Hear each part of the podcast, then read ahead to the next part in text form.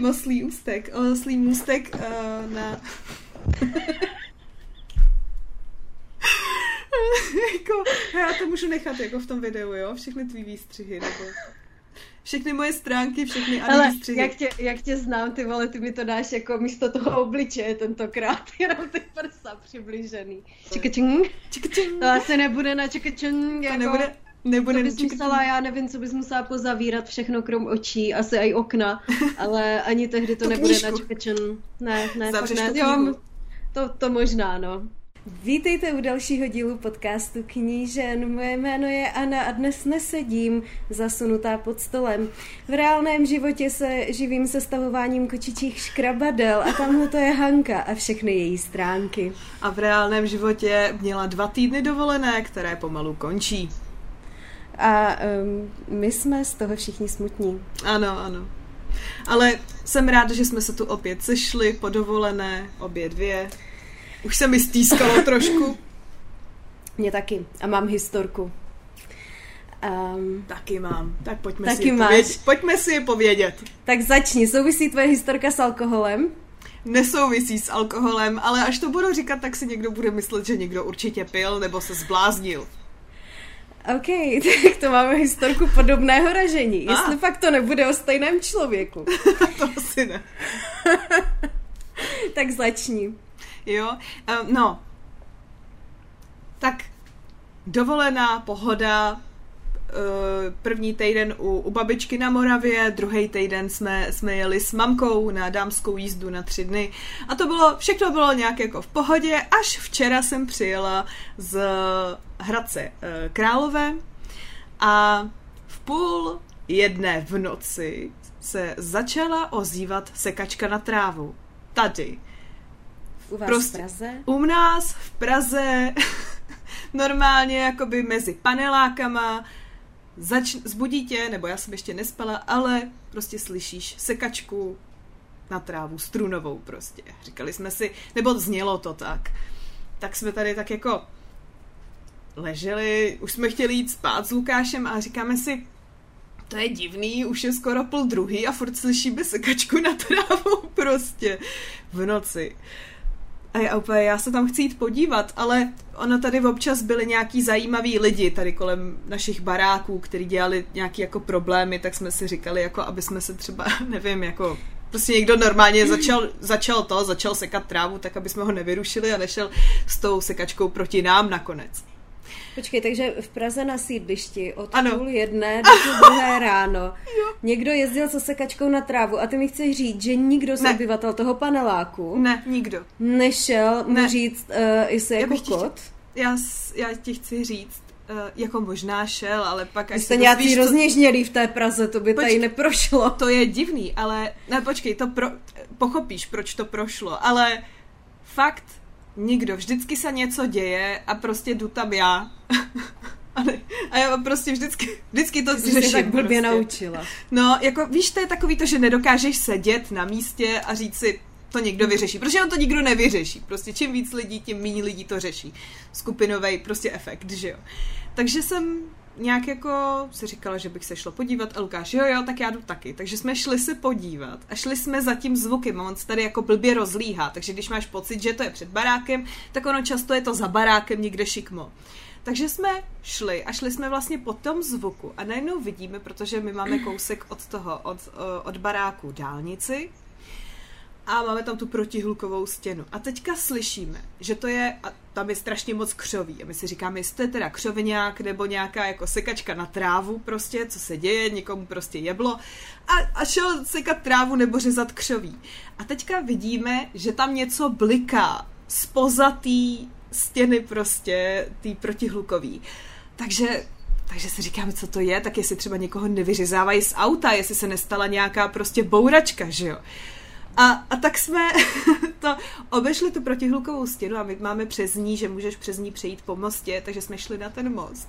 Aby jsme viděli, že tam opravdu regulérně lidi od města se strunovými sekačkama sekají tu trávu mezi těma, prostě se, mezi to, těma pruhama a do toho jim tam jede takový to auto, co upravuje ten směr jak mu jen tam bliká ty, ty a Mm. pomalu se s nima posunuje, ale jenom z jedné strany. A my úplně, jak je možný, že prostě zaměstnanci města jdou sekat prostě trávu od půl jedný ráno.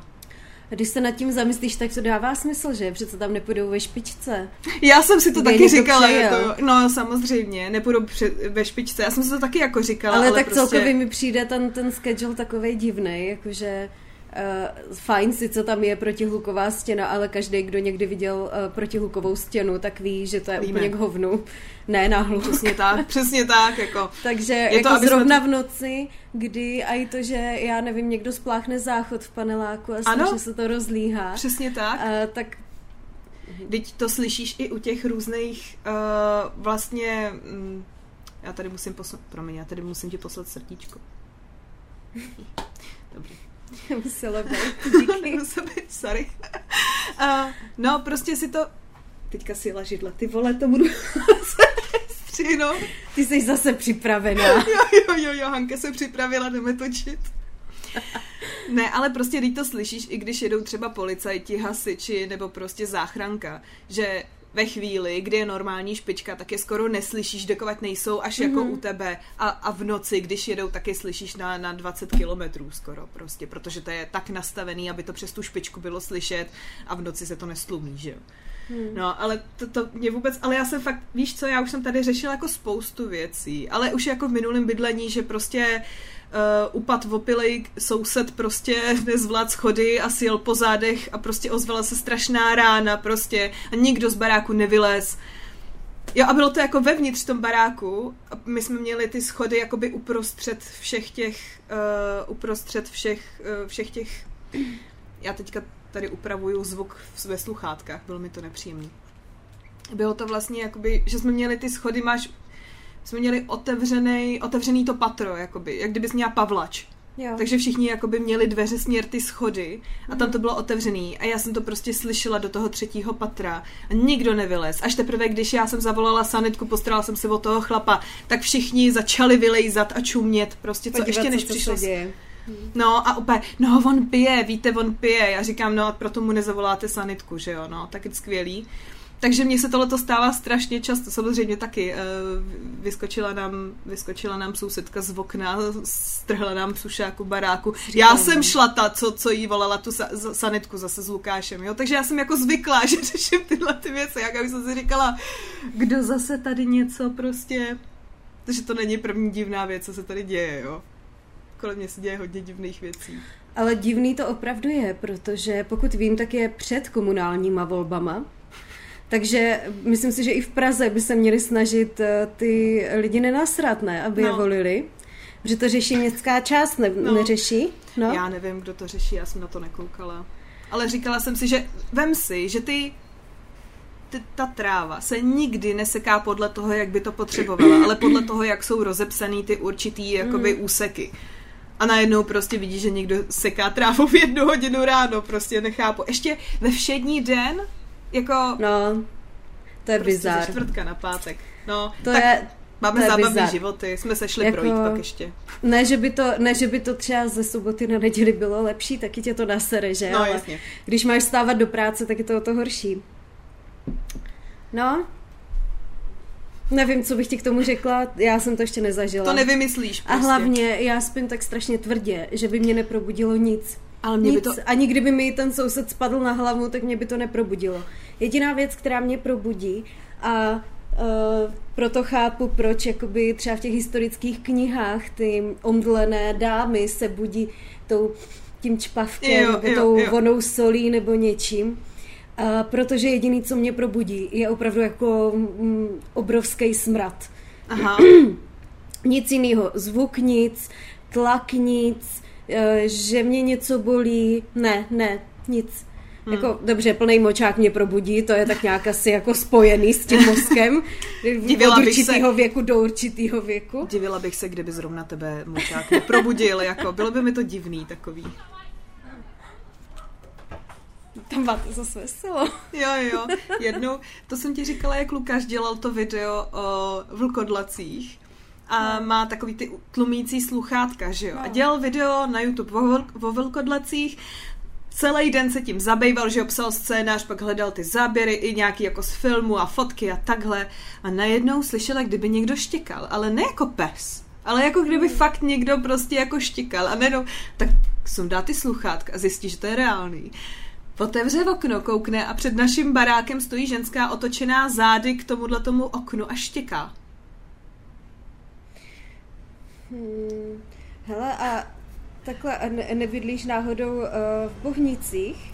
Ne. Nebo někde poblíž, protože já už to začínám myslet. Ne, ne, ne, ne, ne, ale je strašně vtipný. Uh, u nás v terénním týmu tak je jedna klientka, uh, která bydlí tady naproti v baráku a uh, já si pamatuju, že mi vlastně kolega říkal, že, že ona vlastně tady bydlí jako strašně dlouho a a říkala mu, jo, tady, tady se všichni zbláznili, to je hrozný. A já fakt mám pocit, že fakt jako jo, prostě jo.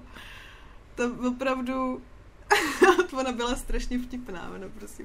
Já, Já tady, už- se, tady, tady se všichni zbláznili, tady není nikdo normální a my. Tak do, jsme rádi, že jsme to věděli, že to víme až ve chvíli, kdy máme hypotéku na tenhle ten byt, víš co? Přes půl roku tady bydlíme, teďka už díl, že jo, ale v tu dobu jsme tady bydleli tak půl roku a já říkám, no má pravdu, má pravdu. Prostě. A já už ten pocit mám taky, jak to poslouchám. Já teda naštěstí bydlím v rodinném domě a musím říct, že se mi po bydlení v paneláku ale absolutně nestýská. Mhm. A navíc jsem bydlela v paneláku plným důchodců. Eh, Já taky. A měla jsem psa a kocoura, že? A bylo tam spoustu, jako mladí, ps, mladí lidi a staří lidi, tak měli psy. Ale eh, samozřejmě, když byl nějaký problém, tak za to mohli jenom eh, mladí lidi. Ano, A ideálně, když tam třeba byla nějaká ženská, která třeba bydlela sama v tom bytě, tak za to mohla ona, protože eh, tam nebyl nikdo, kdo by jim dal přes hubu, když by přišli. To mě ještě neznali. A, No oni neví, jak tě neznají a neví, tak jako... no, eh, takže ne, to, to fakt jako nebyly, eh, nebylo veselý období, nebo Hmm. jako veselý asi jo, ale byla jsem většině na strana. Ale to si Chápu. necháme na příště. Teď bych ti chtěla povědět Pověz, o pověz. rumové výlez dovolené. Já jsem se hrozně bála, já jsem takhle jako nazvala, jo. Já jsem se hrozně bála, že tu historku nebudu moc říct, Mhm. mm-hmm. ale nakonec okolnosti ukázaly, že mohu. A já tady mám, mě mám dojem totiž, že mám překroucený furt tady ten, ten Volán. Jo, to křídlo, no. A Křídlo. nějak mě to stresuje. Stresuje mě moje křídlo. Eh, Stresuje mě moje křídlo. No a eh, křídlem bych se teda jako přeoslila k té rumové víle. Mhm. A i takhle, teď už tu historku můžu říct, protože si myslím, že tohle to nikdy neuvidí. A já bych si dovolila uh, několik announcementů. Já se té holce neposmívám za její vzhled. Já si jenom myslím, že jsou věci, které dokážeme ovlivnit, jako třeba mm, čištění zubů, mytí uší Mhm. a podobně. Mhm. A já se jí neposmívám za její intelekt. Já si jenom myslím, že jsou věci, které můžeme ovlivnit, jakože třeba uh, nebudu lidem vykládat to, co ona nám vykládala. A teď se dostáváme k tomu, jak k tomu došlo. My vždycky poslední týden v červenci jezdíme do uh, tady vsi, kde bydlí Kubovi rodiče. Taková Eh, ta chvíle, kdy nechceš říct úplně přesně to, to je to samé. Ne, já jako, pro tu- já pro tu bydlíme, vesnici- Ale neřeknu kde. Já pro tu vesnici mám krycí název, říkám jí suchohřiby Uhrdlořez. A já to používám tak často, že ti lidi, co za náma jezdí, eh, tak pak neví, kam mají jet a zadávají to špatně do mapy, protože si pamatují ty suchohřiby nebo ty hrdlořezy, ale ono se to jmenuje v reálu úplně jinak. Jo. Jo, jo, dobrý, dobrý. Takže jsme byli v Suchohřibech, u Hrdlořez. Uh, jako vždycky, protože Kubovi rodiče jezdí na dovolenou a mají dvě feny a králíky, takže my tady necháme kocoura, psa si zbalíme, uh-huh. odjedeme tam a týden jakoby hlídáme barák, jinými slovy válíme se u bazénu a děláme velký kulový. To je nejlepší hlídání baráku, A když můžeš tak za náma věci. vždycky první večer, první sobotu, když tam jsme, tak probíhá velká grilovačka, jezdí za náma kámoši z Brna eh, a potom se potkáváme tam s Kubovýma kamarádama z té vesnice. No a takový jako stabilní jeho tam vesnický suchohr, sucho, suchohřibecký uh, BFF je Martin.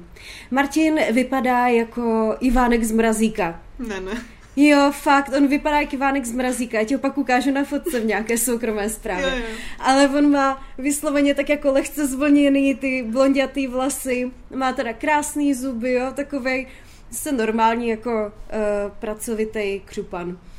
Uh, Kuba je taky křupan a když se sejdou, tak jsou dvojnásobní křupaní. Dva křupani. Neuvěřitelní křupaní. A ještě když začnou pít, tak to už Ale To už je mimo škálu. Promiň, ale eh, když se začne pít, tak eh, i jako doktor může být eh, lehce křupanem nebo blbem, jo? A je to rozdíl. Já teda, a já teda blb musím říct, rozdíl. že vždycky to dopadlo tak, že většina lidí se strašně nametla, ale letos, protože to Martin vyřešil za nás, protože přišel už jako dost značně nalámaný a během první hodiny propadl do své filozofické fáze, což jak víme je nejhorší alkoholická fáze. Ano, ano. Hlavně když je hlučná. Když se někdo filozofuje sobě po dvou si, tak dobrý, ale když někdo filozofuje jako uh, nahlas a uh, nepamatuje si, že to, co říká, už řekl sedmnáctkrát, tak je to opravdu náročný. Takže se stalo, že se nikdo z nás kromě něj neopil, Mhm. protože jsme na něj hleděli a takhle jsme žužilali ty Neden Gin Tonic s těma holkama. A ono zároveň jako to už nedoženeš. jo. To když někdo Jo, přijde jo. takhle nametený, to už se nemůžeš ani snažit. Kámo, já myslím, že on už musel mít promily, když dorazil. Uh, ale to nic nemění na tom, že je prostě fajn a já ho mám ráda, jo. No a to byla ta mm, první grilovačka, tak dobrý. A potom o pár dnů později, což je myslím minulý úterý, tak uh, dorazil on a dorazil ještě jeden Kubův kamarád tam z té vesnice, mm-hmm. uh, který si s sebou přivedl slečnu. A to ještě není rumová víle, jo, k té se dostanu. Mm-hmm. Tahle ta slečna, jsem se jí podívat, já jsem tam seděla, jenom si něco četla, tak jsem zvedla ty oči a říkám si, ty vole, to je tak 19, můžu já s ní vůbec jako legálně mluvit, nebo mě zavřou, nebo... Jo, protože já jako, já když vidím cizího mladého člověka, který není moje sestra, tak jsem úplně zděšená. Fakt, jako ve mně se probudí to nějaká chemická reakce. Chemická reakce vedla- z mladých lidí, prostě. Hmm. Ona si vedle mě sedla a já jsem, já jsem úplně skoprnila, já jsem prostě vůbec nevěděla, co jí mám říkat. No, eh, zkrátka dobře, nebylo jí 19, bylo jí za dva měsíce 18. Byla to podle všeho bejvalka toho jednoho, který mu bylo na můj vkus moc, moc, nechci to otevírat. Mm, každopádně z toho tak nějak vyplynulo, že eh, ona prostě jenom nechtěla odejít, tak šla všude s něma. A já jsem pak odešla na záchod v jednu chvíli a když jsem se vrátila, tak ona byla pryč během té minuty. Asi si něco řekli, ona se brala své frisko, mobil a šla do prdele. Říkám, mm, OK, ta, tenhle večírek se vyvíjí, tak už začínalo být skoro 10, můj čas na spaní. Říkám, já už půjdu spát. Chápej, ale on, její čas na spaní už taky byl dávno pryč. Její čas na spaní byl ještě předtím, než přišla. No a uh, Martin se na mě otočil a říká, hele, a nevadilo by ti, kdyby přišla jedna holka? A říkám, no tak jako chtěla jsem jít spát, ale tak nenechám ji tady s váma třema kreténama opilýma. Tak jako dobrý, ať přijde, ale nesmí být zase 13. to, je, to ještě nebyla pryč, když se mě zeptal. To ona se na mě tak jako podívala. Říká, mě není 13. Jo, protože v tu chvíli rozdíl mezi 13 a 17 lety je pro tebe strašně jako markantní Ano, mezník. ano. Ale, Ale- zároveň, zároveň rozdíl mezi tvými skoro 18 a někoho 28 není vůbec markantní rozdíl. Bych chtěla jako podotknout. Že jako, Z pohledu, z pohledu 17-letého člověka určitě ne. Mm-hmm. Z pohledu eh, mě, eh, které, která očekává tu třicítku teďka eh, příští rok, tak eh, už to... Mm, to bylo, ale to bylo i vidět, ona seděla, do něj šťouchala, vole, tahala Jo. ho za ucho, tahala ho za rukáv, vole, jsem myslela, že ho zatáhá za péro za chvíli. Jako, a to jsem měla rozečtený to Royal, takže mě by to ani nepřekvapilo. jo, ty už si tam viděla úplně jiný věci. Jo, já už jsem, já už jsem byla úplně jinde. A takový ty a jako narážky, humor, víš co, s náma se vůbec nebavila, mm-hmm. jenom s ním, protože ona tam jako přišla kvůli němu. Mm-hmm. Říkám, bíč, no tak takhle, toto, toto je i na 17, trošku jako už mimo to chování, ale tak dobrý, Na, vesnice. ale tak zase něco jiného je vesnických 17 a jako, jako Jo, jo, jo. městských 17. Něco jiného je, když musíš dělat dojmy na církevní škole. Tak. A No to musíš ale dělat hodně velký dojmy, víš kolik, jakou No, no, to tam máš jsem- konkurenci. No právě, to já jsem Bože. Udělala takový dojmy. Um, zkrátka, ten Martin se mě zeptal, jestli jako může dojít holka a že jí určitě nebude 13. Říkám, dobře, fajn, ať dojde. Tak já jsem teda jako si tam lupla nějakou kolu, abych teda, protože kofein. A uh, on, že jako přijede po uh, odpolední směně, říkám, ale odpolední směna končí ve 22.00, to už všichni slušní lidi chodí spát, hmm. když jdou druhý den zase na odpolední směnu do práce. A on, že, uh, no, že ona jakoby přijela, že se jindy nemají čas vidět, že už si píšou od včerejška. Říkám, aha, tak to dramaticky mění situaci, jestli už si píšete takhle dlouho, no tak to ať určitě přijede. A ona přijela, bylo nějakých, já nevím, 22, 35. Uh, a šli spolu udělat kolečko kolem vesnice, jako asi, aby uh, o samotě ukázal, že ji někde ne, nezařízne. Nevím, nepochopila jsem tuhle tu logiku, proč jít napřed mimo lidi, až potom mezi lidi. Uh, no, každopádně potom... něco říct, nebo jí museli připravit na tebe, nebo ne, já nevím, na někoho? No, kámo, ale kdo připravil nás na ní? Nikdo. Uh, no aspoň víš, že věk není to jediný, co potřebuješ vidět, když ti přijde jako pohlaví a jo, věk není jo, to jako asi, asi bych mnohem raději, kdyby tam zůstala ta sedmnáctka raději. No, potom eh, vyšel Martin a jak jsem říkala, on vypadá jak Ivánek, takže jako pěkný kluk. A za ním vyšla tady ta uh, slečna, budeme jí říkat třeba uh, Nikola. Uh, a, a ještě, že byla tma. Tak. Uh-huh. A já jsem jako citlivá na určitý věci. Já třeba potřebuji, aby člověk, se kterým mám komunikovat zblízka, tak měl třeba pěkný zuby, aby nesmrděl a tak. Já mám takový jako, řekla bych, poměrně normální snesitelný nároky tady to úplně jako nedošlo. No jenže já už jsem tam v tu chvíli jako jedna uh, střízlivá měla na starosti tři ožralý borce a barák, kde bylo 31 schodů, Uh, takže kamkoliv se chtěla dostat, tak byl schod nebo nějaká nástraha nebo někde ležel pes, takže já jsem se je musela spacifikovat. A asi jsem u toho působila jako dost dominantně a tak jako rozšafně, takže ona naznala, že teď budeme nejlepší kámošky.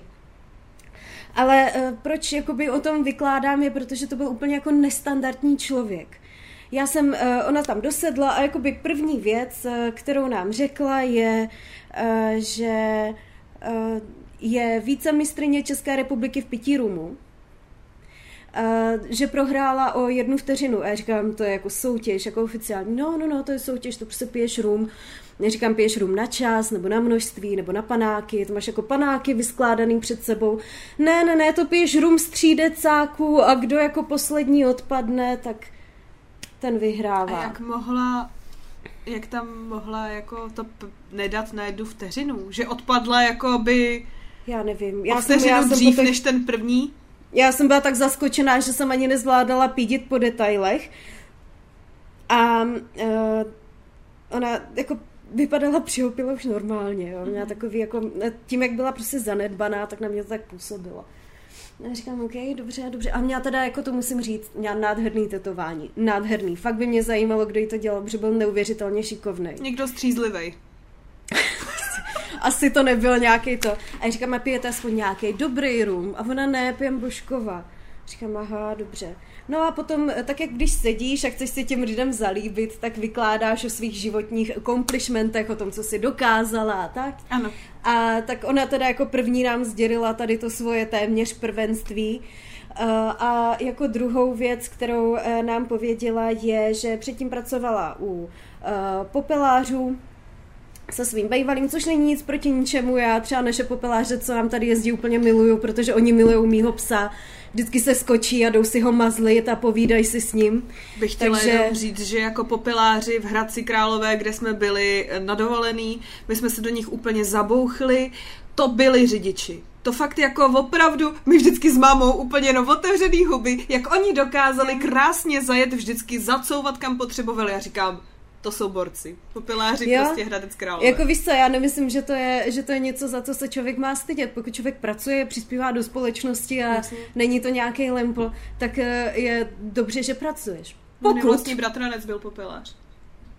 Pokud nepřijdeš mezi lidi, které se nikdy neviděla a uh, nezačneš uh, vysvětlovat, že tě z té práce vyhodili neprávem, protože si pracovala společně se svým bývalým a že tě tak nasral, že se v pracovní době zmlátila, takže jsi mu zlomila několik žeber, vyrazila pár zubů, vyhodili tě z práce a dostala z podmínku. Ty vole.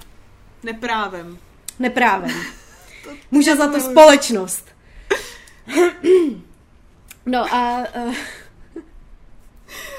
Já jsem tady asi mluvila o tom, jak jsem teďka viděla, jako se potkala s hodně lidma, kteří byli přesvědčení o tom, že svět je k ním nespravedlivý a že prostě vše, za všechno může to okolí a oni jsou prostě jako Jsem obětmi. říkala, že to nemáš ráda a že to teď aktuálně zažíváš. Jo, jo, jo. Ne osobně, ale jako ty lidi zažívám, bych chtěla Jo. jenom říct. Tak Eh, to mi tak- trošku připomíná, no. ale já to protože extrémní. jsem zvyklá, že se na mě takovýhle individuál lepí, tak já už to umím jakoby utnout, jo. A ona si potom přisedla ke mně a jako girl power a teďka jakože spolu, teďka když, si, když jsme mluvili, tak ona na mě jako sahala, sahala mi na stehno a Ah, tak. jo. A já to nesnáším. Já vím, já no. nesnáším a i když na mě sahá rodina pomalu, jediný úkuby mi to nevadí a i tam prostě jenom na omezenou dobu. Já prostě jasně. nejsem kontaktní člověk. Nejseš šma, šmátral prostě. Nejsem, nejsem. Mm-mm. Dřív jsem byla, ale nevím, něco se v mém životě zlomilo, že mě to úplně vyléčilo. A... Nějaký období. To se stává Eh, prostě, no. jo, Ale já jo. si pamatuju, jak pro nás bylo úplně v jednu dobu ve 13 úplně běžný, že jsme se vždycky s holkama i s klukama potkali a vždycky jsme si dávali jako pusu, jako pusu na pusu. Já si teďka nedokážu jako představit, že bych přišla do nějaký party a úplně jako teďka budu sledovat, jak se budeš tvářit, jo? že přijdeš do nějaký party a teďka prostě tam je jako sedm lidí, tvých známých, chlapy, ženský, je to úplně jedno a ze všema ahoj, ahoj a nadšeně se políbíte, jako pusu na pusu, ne ani pusu na tvář, to nesnáším, ale pusu na pusu, že jo? Teďka jsem ti úplně Ty zničila. bys, ty bys nevěřila, kolik lidí nepřiměřeně slintá. Ani nemusí nic dělat, oni jsou prostě vožgrindaní jenom tak jako, že existujou. No. To A představ si, že z téhle party bys měla čtyři žgrindali. Ne, Ale tak se si... můžeme, hele, jestliže každý se potkává takhle, tak se můžeme divit, že se korona rozmáhá, jak se rozmáhá. Tak jo, bylo nám 13 tomu jádru, jo, tomu jádru, ale byli tam jako i starší kluci samozřejmě, to není žádný věk, 21 let. Když se s Hmm. tebou jako ve 14 potkává 21 letý kluk, je to úplně v pohodě, že jo, samozřejmě. Ano, Je to v pohodě, pokud tobě je 14. Ale ne, pokud je mu 21 a myslí si, že je to v pohodě. no, přesně Z pohledu toho mladšího člověka to vždycky v pohodě je, protože Hmm.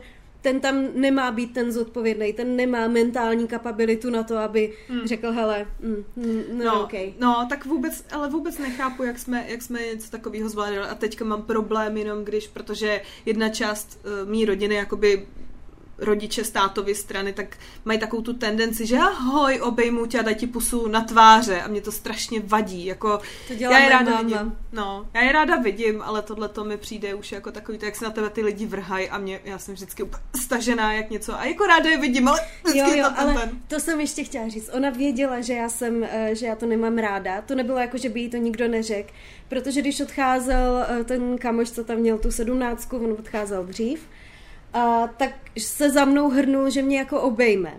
A Mhm. já říkám, tak jsem udělala, říkám, nehrab na mě, já jsem bezkontaktní. Mhm. A on stejně mě objel, protože jsem to asi neřekla dostatečně důrazně, příště mu dám přes hubu. No, víš co, jako, t- ty to tak nemyslíš. Ne, není přece ne. No, Ona to ano. tak nemyslí. To Ano. není, to není důrazný ne, nebo víš, jako, to, to je vždycky to, já teďka... betu- Jo, protože já zrovna jsem taková upípaná... Uh, jo, ty jsi taková, že by si vůbec jako se neozvala. a- No, no, no, No, a je je, je, těžký, je těžký vůbec mě zaslechnout, na tož vědět, co jsem tím myslela. Je jako, je jako těžký poznat jako tvé rozhodné, No. jako, no, prostě jako ty, aby si já s tím, fakt já jako s tím trošku reálně. bojuju jako takhle dlouhodobě, tak eh, já doufám, že k tomu třeba časem dozraju, jo. Třeba jednou, Třeba jednou. až ti bude No. těch 30. Třeba za těch eh, 6 měsíců. A každopádně, děvče, eh, začala vymýšlet, že eh, teda jako teďka, když už se s ním viděla, těch 20 minut s tím Martinem, takže budeme eh, chodit na společný rande všude. Že se budeme jako hrozně mít rádi a že budeme ve čtyřech randit. My nerandíme ani ve dvou. Jako mi tak jednou za čas někam něco, ale jako že bych tady si dávala randící večírky. Proč? Já tady s ním bydlím, ty vole, tak jako... Navíc máme každý jiný zájmy, jo. Já mám, já mám ráda svou osobní svobodu a ne, abych si s někým stála za prdelí a i ve svém volném čase. jako hele, jsi fajn, ale ži, je, žiju s tebou. Měla bych na tebe mít jako čas i ve volném čase, jako sorry, to jako se omlouvám, ale to prostě No ne, kdybychom měli nějaký společný koníčky, tak klidně, jo, ale jo. my prostě máme rádi každý něco jiného. Hmm, hmm. Uh, takže takový ty dovolený a jednou za, já nevím, dva týdny někam na večeři do kina, tak tak jako OK, ale... Za, jednou za dva týdny na večeři do kina, bože můj, spousta párů to nemá ani jednou za dva týdny, prostě jako, že by se někam vyrazili spolu, že prostě jako to, tak já si myslím, že to není nějaký jako... No, my většinou nedojdeme ani do toho kina, jdeme tady na rok do hospody, a nebo někdy jdeme až za dva rohy do hospody, jo. dáme si pivo se psem a jdem do Vypravíte na velkou výpravu do jo, hospody jo. za dva rohy. Přesně. a uh, jo, No a ona teda jakože pojedeme na to rande a vymyslela, že pojedeme do Brna, do Olympie, do kina a do KFCčka. Za A. Když vím, jaký prachy nechám v KFCčku, tak bych si raději půjdu sednout do nějaké restaurace, kde mě obslouží, dám si dobrý víno, dám si večeři a budu mít klid na to, abych posedila v příjemném prostředí. Že to vyjde finančně úplně na stejno. Ano, ano. Za druhý, to mělo být domluvený na sobotu, nebo ona jako stvářila na sobotu, já jsem se měla v neděli vracet z té dovolené. Uh-huh. Tudíž logistický plán byl takový, že ona dojede autobusem do těch suchohřibů u Hrdlořez, my nasedneme do našeho auta, kterým pojedeme do Brna, do Olympie, kam si zajdeme do kina a do KFCčka. A následně se zase vrátíme do těch suchohřibů Hrdlořez, abych druhý den se sebrala a opět jela trasu do Brna, ano, ano. bydlím vzdušnou čarou 4 kilometry od té Olympie. Ano, proč, proč to dělat jinak? Samozřejmě. Protože makes fucking sense, ne? A teďka já jsem tady s tou představou toho úterka žila až do soboty. A říkám si, mm-mm, mm-mm. já jsem ještě opomněla jeden důležitý fakt, jo. Ona když přišla, tak já jsem se jí ptala, jestli už má děti, nebo jako v jakém věku jsou její děti. Mm-hmm. Protože vypadalo, že je tak 38, říkala jsem si, ty zanedbaná 38. Já jsem zjistila, že je 27, že je o dva roky uh, mladší než já. Ty krása. No, on ten to chlast totiž jako... No, on dělá hodně. Jo, to ti změní ty rysy, Různý... takže děti nechlastejte. A, uh, a léky taky to Nesoutěžte v pití rumu, stejně byste ji nepřechlastali. Nemáte šanci. Um, no, jenomže hm, já jsem se v sobotu ráno probudila takhle, jsem rozevřela ty oči a říkám, Kubo, dneska balíš psa, balíš mě, jedeme domů. Uh, teda jako ty si tady klidně zůstaň, mě odvážíš domů, protože já to prostě nezvládnu absolvovat. Mně bylo naprosto jasný, že by se mě pak přidala na Facebook, vole, všude a já už bych se jí nezbavila. Já to tak mám s těma lidma. Oni ve mně vidí nějakou jako životní kotvu. Uh-huh. Uh, nevím, nevím proč zrovna ve mně. A, a zrovna to není tvoje prostě jako životní cíl, viď? Jako zrovna to ne, nebereš ne, tak jako životní cíl svůj. A, tak a, blbý, zrovna, blbý. zrovna tohle není můj životní cíl. Takže Kuba mě odvezl do Brna. Um, s tím, že ona přijede do Suchohřibů, ze Suchohřibů s Martinem pojedou tady na zvonařku. Kuba je vyzvedne a potom je odveze do Olympie autem. Jo, kam půjdou kino, KFC a tak. A Kuba byl trošku přiopilý a taky byla hodně tma, taky on se s ní nebavil, takže neměl tak silný zážitek jako já. Netušil, a nevěděl, nevěděl vůbec, o čem mluvím. Kámo, normálně, kdybych věděla, jak to do, že to dopadne, jak to dopadne, tedy, hele, já ti tleskám. to bude stříháníčka. že to dopadne, jak to dopadne. A uh, on ji v, v neděli zase tam Martin vypoklonkuje, jakože goodbye, uh, tak bych normálně šla protože tohle to zažiješ jenom jednou za život. Domů mě dovezl 16.00. 16.10 Kuba odjížděl vyluxovat auto, protože uh, jsme tam měli chlupy od psa, tak aby uh, lidi nesázel do špinavého auta, to nám přijde poněkud nechutný, nebo jako do chlupatýho teda, že? Um, a pak jel je vyzvednout na tu zvonařku.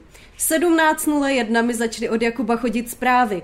Podotýkám, že můj Jakub je hrozný salámista, tak je to trochu křupan, takže je zvyklý na divný lidi, má mnohem větší frustrační toleranci než já, než ho to jako trkne. A navíc Ale když už baví. on začne psát zprávy, my si běžně ani moc nepíšeme. Jo. Kůp rohlíky, máme doma chleba, na takovýhle věci, jo.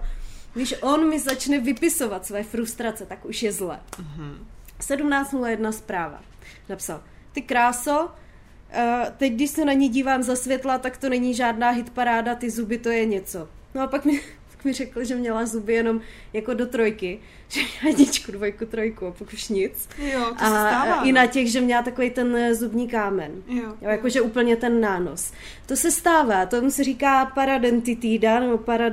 jo, jakože máš náběh na tu paradontózu, Mhm. takže když silněji dupneš nohou, tak ti může vypadnout zub. Hm.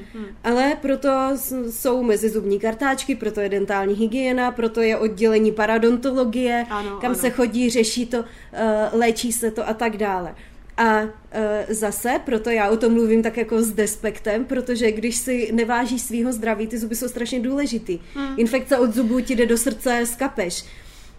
Jako je, Eh. je to, já si myslím, že ty zuby jsou zase jedna z velkých věcí, co lidi opomíjejí, jako celkově, Mhm. co i řeším třeba s pár, eh, s pár lidma jakoby v práci, že prostě jako zubář, tak to už musí být, to už tě musí bolet něco tak moc, že ti z toho bolí hlava tak, abys tam vůbec jako šla.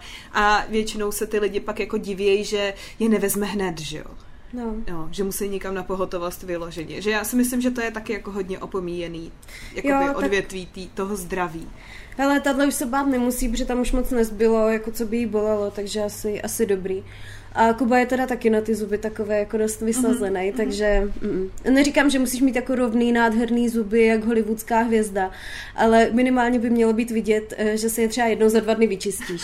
Jedno, jedno To je, to je takový moje mm, to osobní minimum k tomu, abych byla ochotná se s někým stýkat. Jo, Já si jo. myslím, že to je po, stejně tak jako uh, alespoň jeden den sprcha, alespoň jednou denně sprcha, tak říct. Eh, Případně, když máš pyžamový den, tak sprchu mít nemusíš, ale potom, než jdeš někam druhý den, tak už Mohla bys by se sprchu děkujeme, a děkujeme. Jo, takový prostě úplně běžný, normální věci. Hmm. Uh, no a potom, uh, potom, co mi napsal o těch zubech, tak mi přišla zpráva, uh, no tak oni než dojeli do Brna, podotýkám cesta autobusem za Suchohřibů Hrdlořez do Brna, trvá 45 minut, Mhm. mm, tak ona vystoupila s láhví vína, ve kterém měla takovýhle zbyteček. Takže ona se požrala tím vínem po cestě do Brna za těch 45 minut. Mhm. A já si říkám, OK. A teď jsem normálně zvažovala, že nasednu na ten autobus a pojedu do té Olympie, čistě proto, abych to viděla. Ale už jsem tady měla rozumívanou ledničku a tak. Jo. Takže bohužel. A teďka Kuba napsal, a smrdí. To musí být krásný, jako ten, ten chat prostě. A uh, potom, potom mi psal, uh, jak, jak už seděli v tom kině, jak byly reklamy, tak psal, ty vole, to je taková ostuda, to je jak jít normálně do kina s nějakým jako slabším dětskem, protože ona výská, hýká, povídá si s tím filmem, mluví na plátno, řve přes celý to kino, prostě ostuda. Jako říká, já chodím tři metry před něma, aby to nevypadalo, že k ní prostě patřím, protože se prostě stydím. Ježiš, A já bych chtěla říct, že můj Kuba je schopný do šaliny nastoupit se psem, který nemá košík, takže ten se jen tak nestydí. A nebo jako mu nezáleží na tom, co si o něm řeknou ostatní. Mně na tom záleží mnohem víc a i přes toho tohle to jako sejmulo. Zažila jsi někoho, kdo si povídá s filmem už? Reálně? Mm, Moje mamka. Moje babička právě taky, je to strašná No. sranda, jenom, ale, ale Jo, tím, že to jo. je doma Ale prostě. doma, ne v No jo, jo, jako ale jo. v životě jsem nezažila, že by Zažila někdo jsem- mluvil na kino. Zažila jsem teda na stand-upu, že Borec kecal do vystoupení Pet, uh, Šatmárimu. Mhm. Uh, to je ten Slovák s uh, maďarským jménem. Uh, já Myslím, nevím, že kde ne. byl na stojáka, asi, asi určitě. Ale já, já to mám zkouknout, Sil, jenom si silné reči. jméno. Silné reči se jmenuje. On je takový střední věk. Mm, Ale já myslím, že ho... jako jo, já myslím, že jsem, já jsem docela sjížděla ty stand-upy český, Jo, on, československý. tak to se určitě viděl, jako určitě se zane, eh, za, zaregistrovala. No, takže jsem zažila, že mu týpek kecal do toho stand-upu a furt s ním jako vášnivě komunikoval, až on to teda jako zastavil a říká, hele, jako uh, nejen ty, ale všichni si zaplatili za to, že tady budu mluvit já, tak Mhm. mm-hmm. laskavě drž hubu. a, uh, Musí to už- umět. Jo, jo, pak už to bylo lepší, no, ale jako to už, to už otravovalo jim, no mě, to otravovalo, všechny to otravovalo.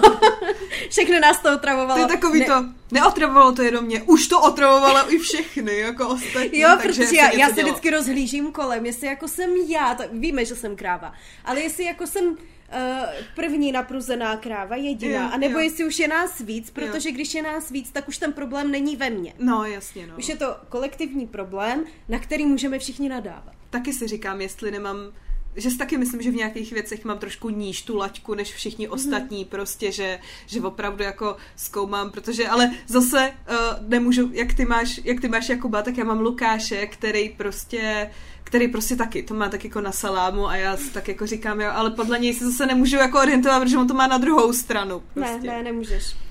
Uh, no, takže ve finále všechno bylo špatně, obsluha pomalá v tom KFCčku. Mhm. Uh, to, to ještě dobře, že jsme nešli do té restaurace, protože to nevím, co bych poslouchala těch 20 minut, než by nám přinesli jídlo. Jo. Obsluha pomalá, všechno špatně, lidi špatně, práce špatně, všechno špatně. Uh, hrozně jako nespokojenost toho, tak Kuba ten už toho byl nešťastný, říká ty vole, já jsem rád, že jedem dom. A pak šli ještě jako v těch suchohřibech do hospody, tam už čekali jako další kluci, kámoši z, těch uh, suchohřibů a v 11 mi přišla zpráva, no my sedíme s klukama venku uh, před hospodou, protože už jsme to prostě nemohli poslouchat. A ona už upila asi čtyři flašky vína, takže to už je jako k nesnesení a doufáme, že půjdou dom. No a uh, je to dva dny zpátky, protože my jsme tady seděli, potom Kuba se vrátil. Úplně ty vole, ten byl, kdyby se vrátil z války Větnam, z Větnamu. On takhle ty vole, úplně taková troska dojela. Tam říká, já to nechápu. Já to nechápu, teď ten Martin ty vole je chytrý, je zabezpečený, je schopný, vole, co on na ní vidí. Teď to nedává smysl. Měl vždycky jako pěkný holky, co na ní vidí. Uh, neviděl na ní zřejmě nic, uh, chtěl to jenom překlepat, protože ona z té soboty na neděli měla spát u něj. Takže jako nechtěl poslat v noci ožralou domů, že jo, No, když jasně, dojela. no. Tam už ani nejezdí autobusy, tam už nebylo jak. Hm.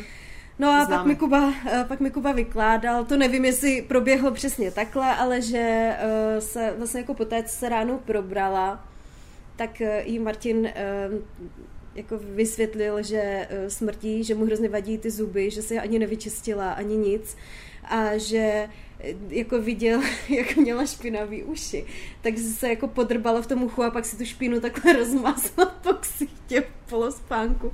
A on říká, kdyby už nic, tak prostě ty uši jakože nemohl přežít. Tak jí poprosil, tak jí řekla, jako, že tohle to je pro něj eh, problém a ona se urazila, odjela domů a, a už se jako nikdy neuvidí. Hele, ale jako člověk se nejvíc učí těmihle těma zkušenostma, Hmm. tak třeba se jako urazila a vezme si to jako... Můžeme Ale doufat, ale když to vzhledem- neprošlo s tím... Vzhledem Když k tomu, že se bavíme o holce, která při konfliktu se svým ex ho zmlátila, takže skončil v nemocnici, tak si nemyslím, že je to úplně člověk, který by byl schopný přijímat konstruktivní kritiku. Já bych chtěla říct, že Martin jako může být rád, že ona odjela, ona, že se urazila a odjela. Jo, Taky se mohla jít hůř. a něco čekat. Vytáhla by cizí dluh, nalistovala kapitolu 15 a říkala, teď budeme dělat tohle. By pak jako museli do těch su, uh, suchořib a, a ještě ho vést na tu do, do bohu nic nebo někam. No měla velký plány, to Kuba pak říkal. Ona plánuje, jak spolu budeme jezdit po výletech a to říkám, já si nikam nejedu, já si nechci být viděná na veřejnosti. A on říká, prosím tě, s ní výlet to bude, zaparkujeme před hospodou a půjdeme dovnitř. Jo, jo, dáme si KFCčko. Jo, jo, co- a já říkám, no nic, no, tak já musím se nejdřív otěhotnět, abych měla výmluvu. A mě, dneska špatně, a mám nateklý kotníky, a já prostě, jsem taková slabá. Hm, Víš, já nemůžu dítě. pít. Kope mě dítě. běž, běž s Kubou sama. A on říká, no tak to si radši zlomím nohu. Takže Co budeš dělat ty? Ale asi si vyrobíme dítě. A co budeš dělat ty? Zlomy nohu. Jo. Hm. Hele, já vím, že vyznívám trochu jako kráva vůči té holce. Ale takový jsou moje dojmy, no tak každý jsme někdy potkali někoho, kdo nám nesedl a na kom jsme zhledávali řadu problémů. Tak já jsem vás chtěla pobavit tady tou... Jo, jo, a Uh, ona se, Ana, ještě, princeznou. jako, ona si to, ještě si to můžeš dovolit, víš? Protože ještě nás nasleduje tolik lidí, aby to byl jako celostátní nějaký jako průšvih. mm. Takže jsme v pohodě. Děkujeme. No hele, uh, ruku na srdce, kdo takhle nikdy o nikom nemluvil. No ale víš co, to je pak jako rozdíl, že jo? Když tohle to řekneš kámošce jen tak, tak dobrý, ale když to řekneš prostě jako nějak veřejně, tak je to horší, že jo? Já jsem taky ale ochránila Ano, uh, samozřejmě změnila si, změnila si jako, uh, jak to říct, citlivý údaje si neuváděla a změnila si různý ty, jako když děláš prostě kazuistiku na nějaký. Jako leda by šel někdo jí přepočítávat ty zuby. Tam teda už jako hrozí, že by jí mohl poznat. Já za svoji ale... jakoby hm, sedmiletou praxi jsem se setkala s mnoha lidma, přímo jako v práci a tak, který měli podobný počet zubů, takže já si myslím, že takovýhle jakoby vyloženě rozpoznání jako úplně nehrozí. No, no hele, je to škoda, že jo, protože je to prostě ženská, která by chtěla asi partnera, hmm. která by asi nechtěla nějakého úplně jako zoufalce neschopného, protože ona sama se o sebe dokáže postarat, hmm. ona je zaměstnaná, vydělává poměrně dobře, jo, jako jo. Jo, je, takhle se jí nedá nic, nic vyčíst hmm. ale ta osobní hygiena a ten, ten způsob, jakým se prezentuješ, hmm. prostě udělá hodně. Jo, jo. Já jsem hodně takových zajímavých lidí potkala, když jsem dělala noční uh, v té, na poště. Mm-hmm. Že jsme řešili ty uh, doručenky. Jo. Jsme skenovali a takhle a nebo no nějaký, nějaký, uh, nějaký z, složenky prostě jsme skenovali a tak. A byla tam jedna i paní, která prostě chodila i na dopoled, i ona z noční šla rovnou na denní. Jo, mm. prostě bychom nechápali, kde spí a ona se pak ulejvala někde, ale vydělávala, právě tam bylo jako hodně takových mm. zajímavých jako lidí s podobnýma jako uh, zajímavým vnímáním světa a, a, a názorama a, a různýma jako hygienickýma návykama a tak, takže to prostě jako každý na někoho takového jako narazíme, no, mnoho lidí je takových. Takže tak, tím bych uh, zavřela tohle dovolenkové okýnko. Mě mm-hmm. další dovolená čeká za dva týdny. Mm-hmm. Přesně za dva týdny touhle dobou už budu sedět zbalená na taškách a čekat do dvou do rána, než mě přijedou vyzvednout, Aha. abychom odjeli. Takže, a to jedete do té Itošky? To jedeme do té Itošky. Jo. jo. Takže... Jo. No já počítávám. Já jsem, já jsem teďka vlastně měla tu velkou dovolenou, že jo, protože jsem jakoby měla dva týdny za sebou, jenom jsem to měla rozhozený a my jsme byli v tom Hradci Králové a tento jsme měli jenom takový jako přistupní místo, takovou základnu, protože jsme jeli do Neratova v Orlických horách, kde vlastně funguje Združení Neratov, který vede tam místní jakoby farář. A to je strašně jako zajímavý místo, kromě toho, že se tam jako moc dobře nedostaneš bez auta, tak je to vlastně starý poutní místo, který už bylo jako poutním místem asi v nějakých sedm, myslím, že na začátku 18. století, možná i dřív. A ve 46. tam prostě jeden, uh, jeden ruský voják tam odstřelil kostel, co tam byl. A tím, že do toho jako zkoušel střelu, uh, tak ten kostel celý schořel a nikdo se o to místo nestaral. On to byla vlastně vylidněná obec, která byla jako samostatnou obcí vlastně v horách. A nějakých 70. letech se komunisti říkali, že by to mohli jako zbourat, no nakonec do, k tomu jako nedošlo. A tenhle ten jeden farář, který mu přezdívají šílený farář Neratovský teďka, tak tam uh, dělal v 90. letech nějaký uh, pro děcka nějaký orienták. A najednou tam jako došel a zjistil, že tam prostě je ten kostel a tak se o to začal zajímat víc a tak. A založil teda Združení Neratov společně s dalšíma lidma a nejenom, že obnovili ten kostel, který teďka má i částečně prosklenou střechu, prostě je to strašně jako zajímavý. Eh, do toho tam zprovoznili starý pivovar, který tam měl tak nějakou eh, tradici a vaří tam eh, pivo pro rok. Ale udělali z toho, jako chtějí tomu navrátit to to místo poutního místa a mhm. zřídili tam i hodně vlastně jakoby chráněných míst, takže tam je chráněná dílna, nějaká prádelna, a je tam i jako hospoda, pak tam jsou nějaký jako právě ta chráněná dílna, tak uh, výrobky prostě různý. A je to, je to strašně zajímavý pro mě jako člověka, který se třeba i jako bakalářskou práci vlastně měl postavenou na zaměstnávání lidí se, zdrav, se zdravotním postižením, že oni tam vlastně jakoby ten spolek nebo to združení, já nevím, jak to teďka je, jak, jak je to právně, prostě nevím, sorry, nikoho to nezajímá, takže v pohodě. Uh, tak tam vytvořili prostě kolem, já nevím, jestli mají teďka jako kolem 250 zaměstnanců, 150% to je dost. jako, jo, je, je, to nějak kolem těch 200, 200 lidí. Jako na to, že si vezme, že to je jako poměrně odlehlá oblast, ano, že to ano. není žádný jako Praha. Jo, jo, je to tak, no, je to fakt jako by je tam ten pivovar, eh, je tam nějaká hospoda, jsou tam vlastně jakoby hmm. uh, ubytovací zařízení, že jo, tam udělali nějaký chalupy, aby tam ty lidi mohli jakoby bydlet a ten kostel teda jako my jsme tam přišla já jsem nečekala, že tam ještě bude nějaký lešení, že tam bylo zase nějaký lešení, ale bylo to moc, bylo to moc jako pěkný, ale hlavně mě se strašně líbilo, že to tam je postavený na tom, že je to poutní místo, ale není to takový to typický, co z tebe tahá prachy. Mm-hmm. Jsme tam přijeli a teďka my jsme byli úplně překvapení, že tam bylo parkoviště, který bylo zadarmo. Mm-hmm. Tam prostě bylo to jako... Se, to už se nestává. Ne, ne, tam prostě přijedeš a nemusíš vlastně, ty kdybys tam přijela s tím, že chci navštívit to místo, tak ty bys tam nemusela utratit ani korunu. Mm-hmm. Ale já jsem tam jela s tím, že chci tam jako utratit mm-hmm. nějaký peníze, aby když už tam jedem, tak abych tam jako Jasně. jako nějak pomohla.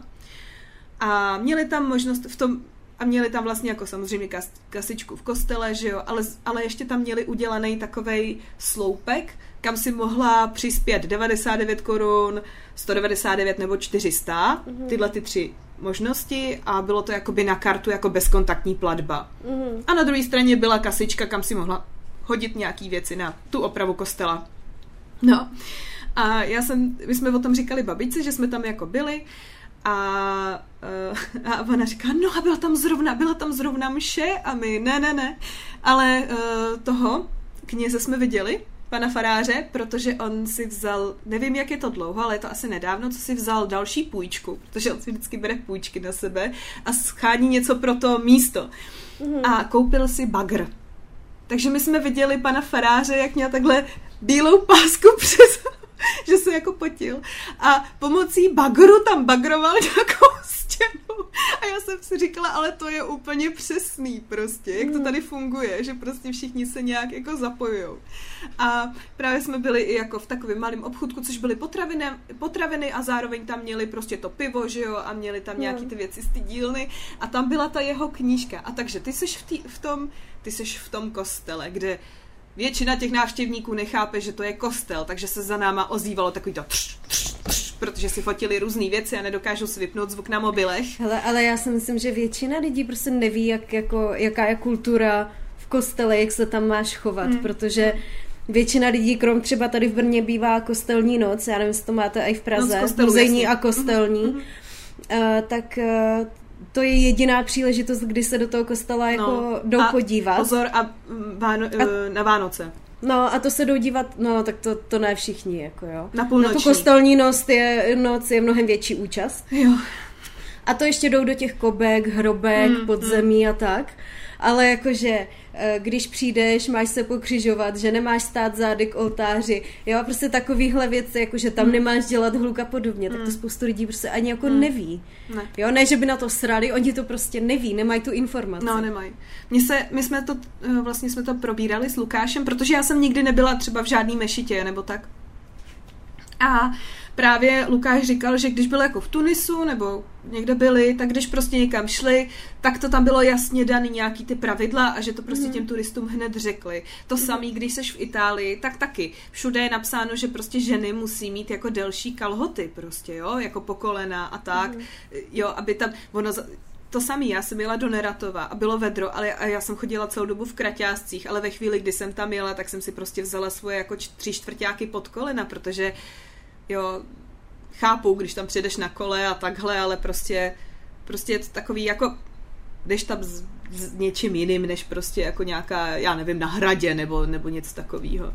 No ale bylo to jako vtipný, že jsme tam jako přišli, teďka tam taková jako krásná věc, jako ten kostel, že jo, tak takhle a uh, pak vlastně, když sejdeš dolů k tomu pivovaru, tak tam je most přes tu, přes malou říčku a to je už Polsko. Tak je to takový jako fakt strašně, strašně hezký to místo a prostě ten, všichni, všichni tam jsou jako v kostele, kde se nechovají jako v kostele, ty pak přijdeš dolů prostě a tam farář tam jako bagruje. bagruje. Jo, ale já se, mně se to strašně líbilo, no, protože si myslím, že to je přesně to, co by ten farář měl dělat, že jo, být tam pro tu komunitu. Hmm a nějak jako fungovat. A já si myslím, že kdyby to bylo víc jako komunitně založený, tady u nás, podobně jako je to třeba v Americe, já ji jako nerada hmm. dávám hmm. tu Ameriku jako příklad, hmm.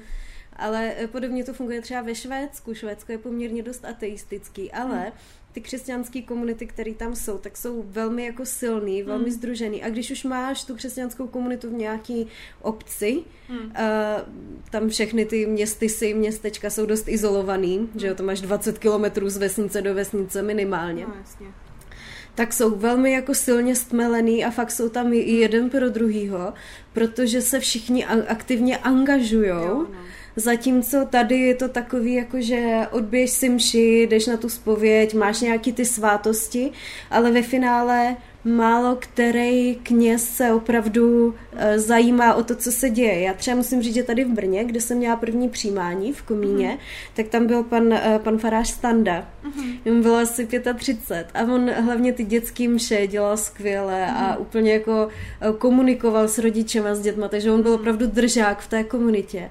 A pak ho vyměnili a ten, ten náhradník už prostě nebyl tak dobrý. Mm-hmm. Jako mně se to stalo, já si myslím, že je hodně důležitý abys byla uh, vždycky, je to o lidech. Jo, vždycky je to prostě fakt o lidech a ty si nevybíráš ty lidi. A ani ty, ani ty uh, faráři si nevybírají tu farnost. Vem si, že vlastně my tady máme hodně, hodně jakoby polských farářů, protože jako v Polsku uh, hodně jakoby věřící, hodně věřících, hodně lidí tam projde právě tím uh, katechismem, myslím, že.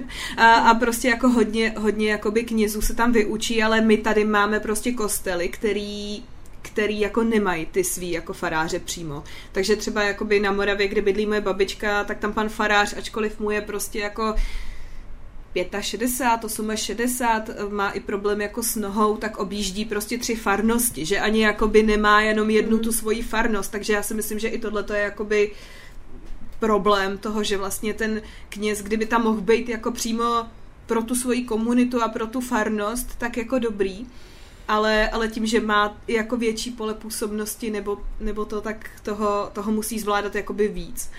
Uh, já mám zase zkušenost s Německem, kdy my jsme, jakoby, protože jsem byla i na církevní jako, nebo evangelické fakultě, tak my jsme jezdili vlastně jako do Německa na sociální služby a tam je to zase hodně jakoby spojený s těma sociálníma službama. A tam se mi to hodně líbilo a je to taky tím, že oni mají i uh, větší, víc peněz že jo? Mm. Protože a, a právě tím mají i větší pole působnosti i v těch jako obcích, že tam můžou zřídit třeba, co to bylo, e, nízkoprahová kavárna, což je strašně zajímavý jako koncept, že ten člověk tam přijde za 50 centů, si koupí kávu a může si tam promluvit s někým. Jo, třeba jako se, se sestrou nebo sociální mm. pracovnicí nebo někým, kdo tam má. Takže vlastně t- tam dávají jako za malý peníze prostě něco k pití, třeba k jídlu a je to vlastně nízkoprahový, takže tam může přijít ten člověk z ulice přímo, kopit si mm. za malý peníze, ohřát se, popovídat si, pokud se potřebuje popovídat. Uh, můžou mu dát nějaký kontakty na další služby a tak. A je to strašně jako zajímavý, uh, ale tam třeba to financování je takovým způsobem, že ty jako občan, ty musíš uh, odvádět nějaký jakoby peníze a může, ty odvádíš jakoby církvi peníze, ale ty si můžeš vybrat jaký. Ty si můžeš vybrat prostě určitá částka, kterou musíš odvádět a buď to teda to schrám stát a přerozdělí, nebo ty si zvolíš komu. Ale prostě mm-hmm. si to mhm. odvádí. Mm-hmm. Takže je to docela jako zajímavý, no. No takže vlastně jak my tady máme, že jo, socku, mm-hmm. kterou odvádíme, akorát mm-hmm. tam se to ještě distribuuje tady na tyhle projekty, které můžou být zaštítěny tou církví. Jo, můžou, no. Jo, ale zase... Já si myslím, že ta báze té, eh, jo. toho jako solidárního uh, hospodaření tam bude, myslím, stejná, ne? Hmm. Jakože... No, tam, jako když máš sociální služby, tak hodně z nich má dlouhodobý sponzorství od velkých firm.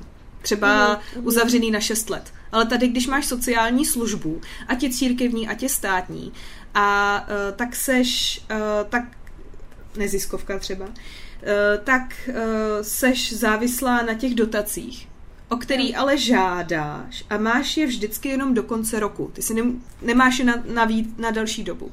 Takže každá ta, ta služba, nebo ten jako sociální podnik a tak, vlastně zažádá na konci roku a ty peníze, oni řeknou, že rozhodnou a pošlou v březnu. A ty nevíš, mm. jestli 1. března nebo 20. března, mm. jestli ti to jako po schválej, neschválej, jestli ti dají ty peníze, co si chtěla, nebo menší. A proto si hodně těch sociálních služeb musí brát kontokorent. Jo. Jo, co to asi jako se státníma úplně jako není takhle, nevím, eh, ne- nebyla jsem jako součástí nějaký takovýhle služby natolik, abych věděla o těch, těch jakoby finančních věcech, ale když máš vlastně jako neziskovky, tak ty prostě jako nevědí a vždycky je to prostě jenom na rok. Takže ty dostaneš až v březnu peníze od, od ledna do prosince. Komunikovala teď- jsi? Jo, komunikovala jsem s kocourem, a najednou se na mě dívá, kdyby po mně něco chtěl. Asi něco ví o tom. Připravila jsi na nás svojí Mám hliněnou destičku jenom s, vždycky s autorem a s názvem. Já mám A- uh, papír.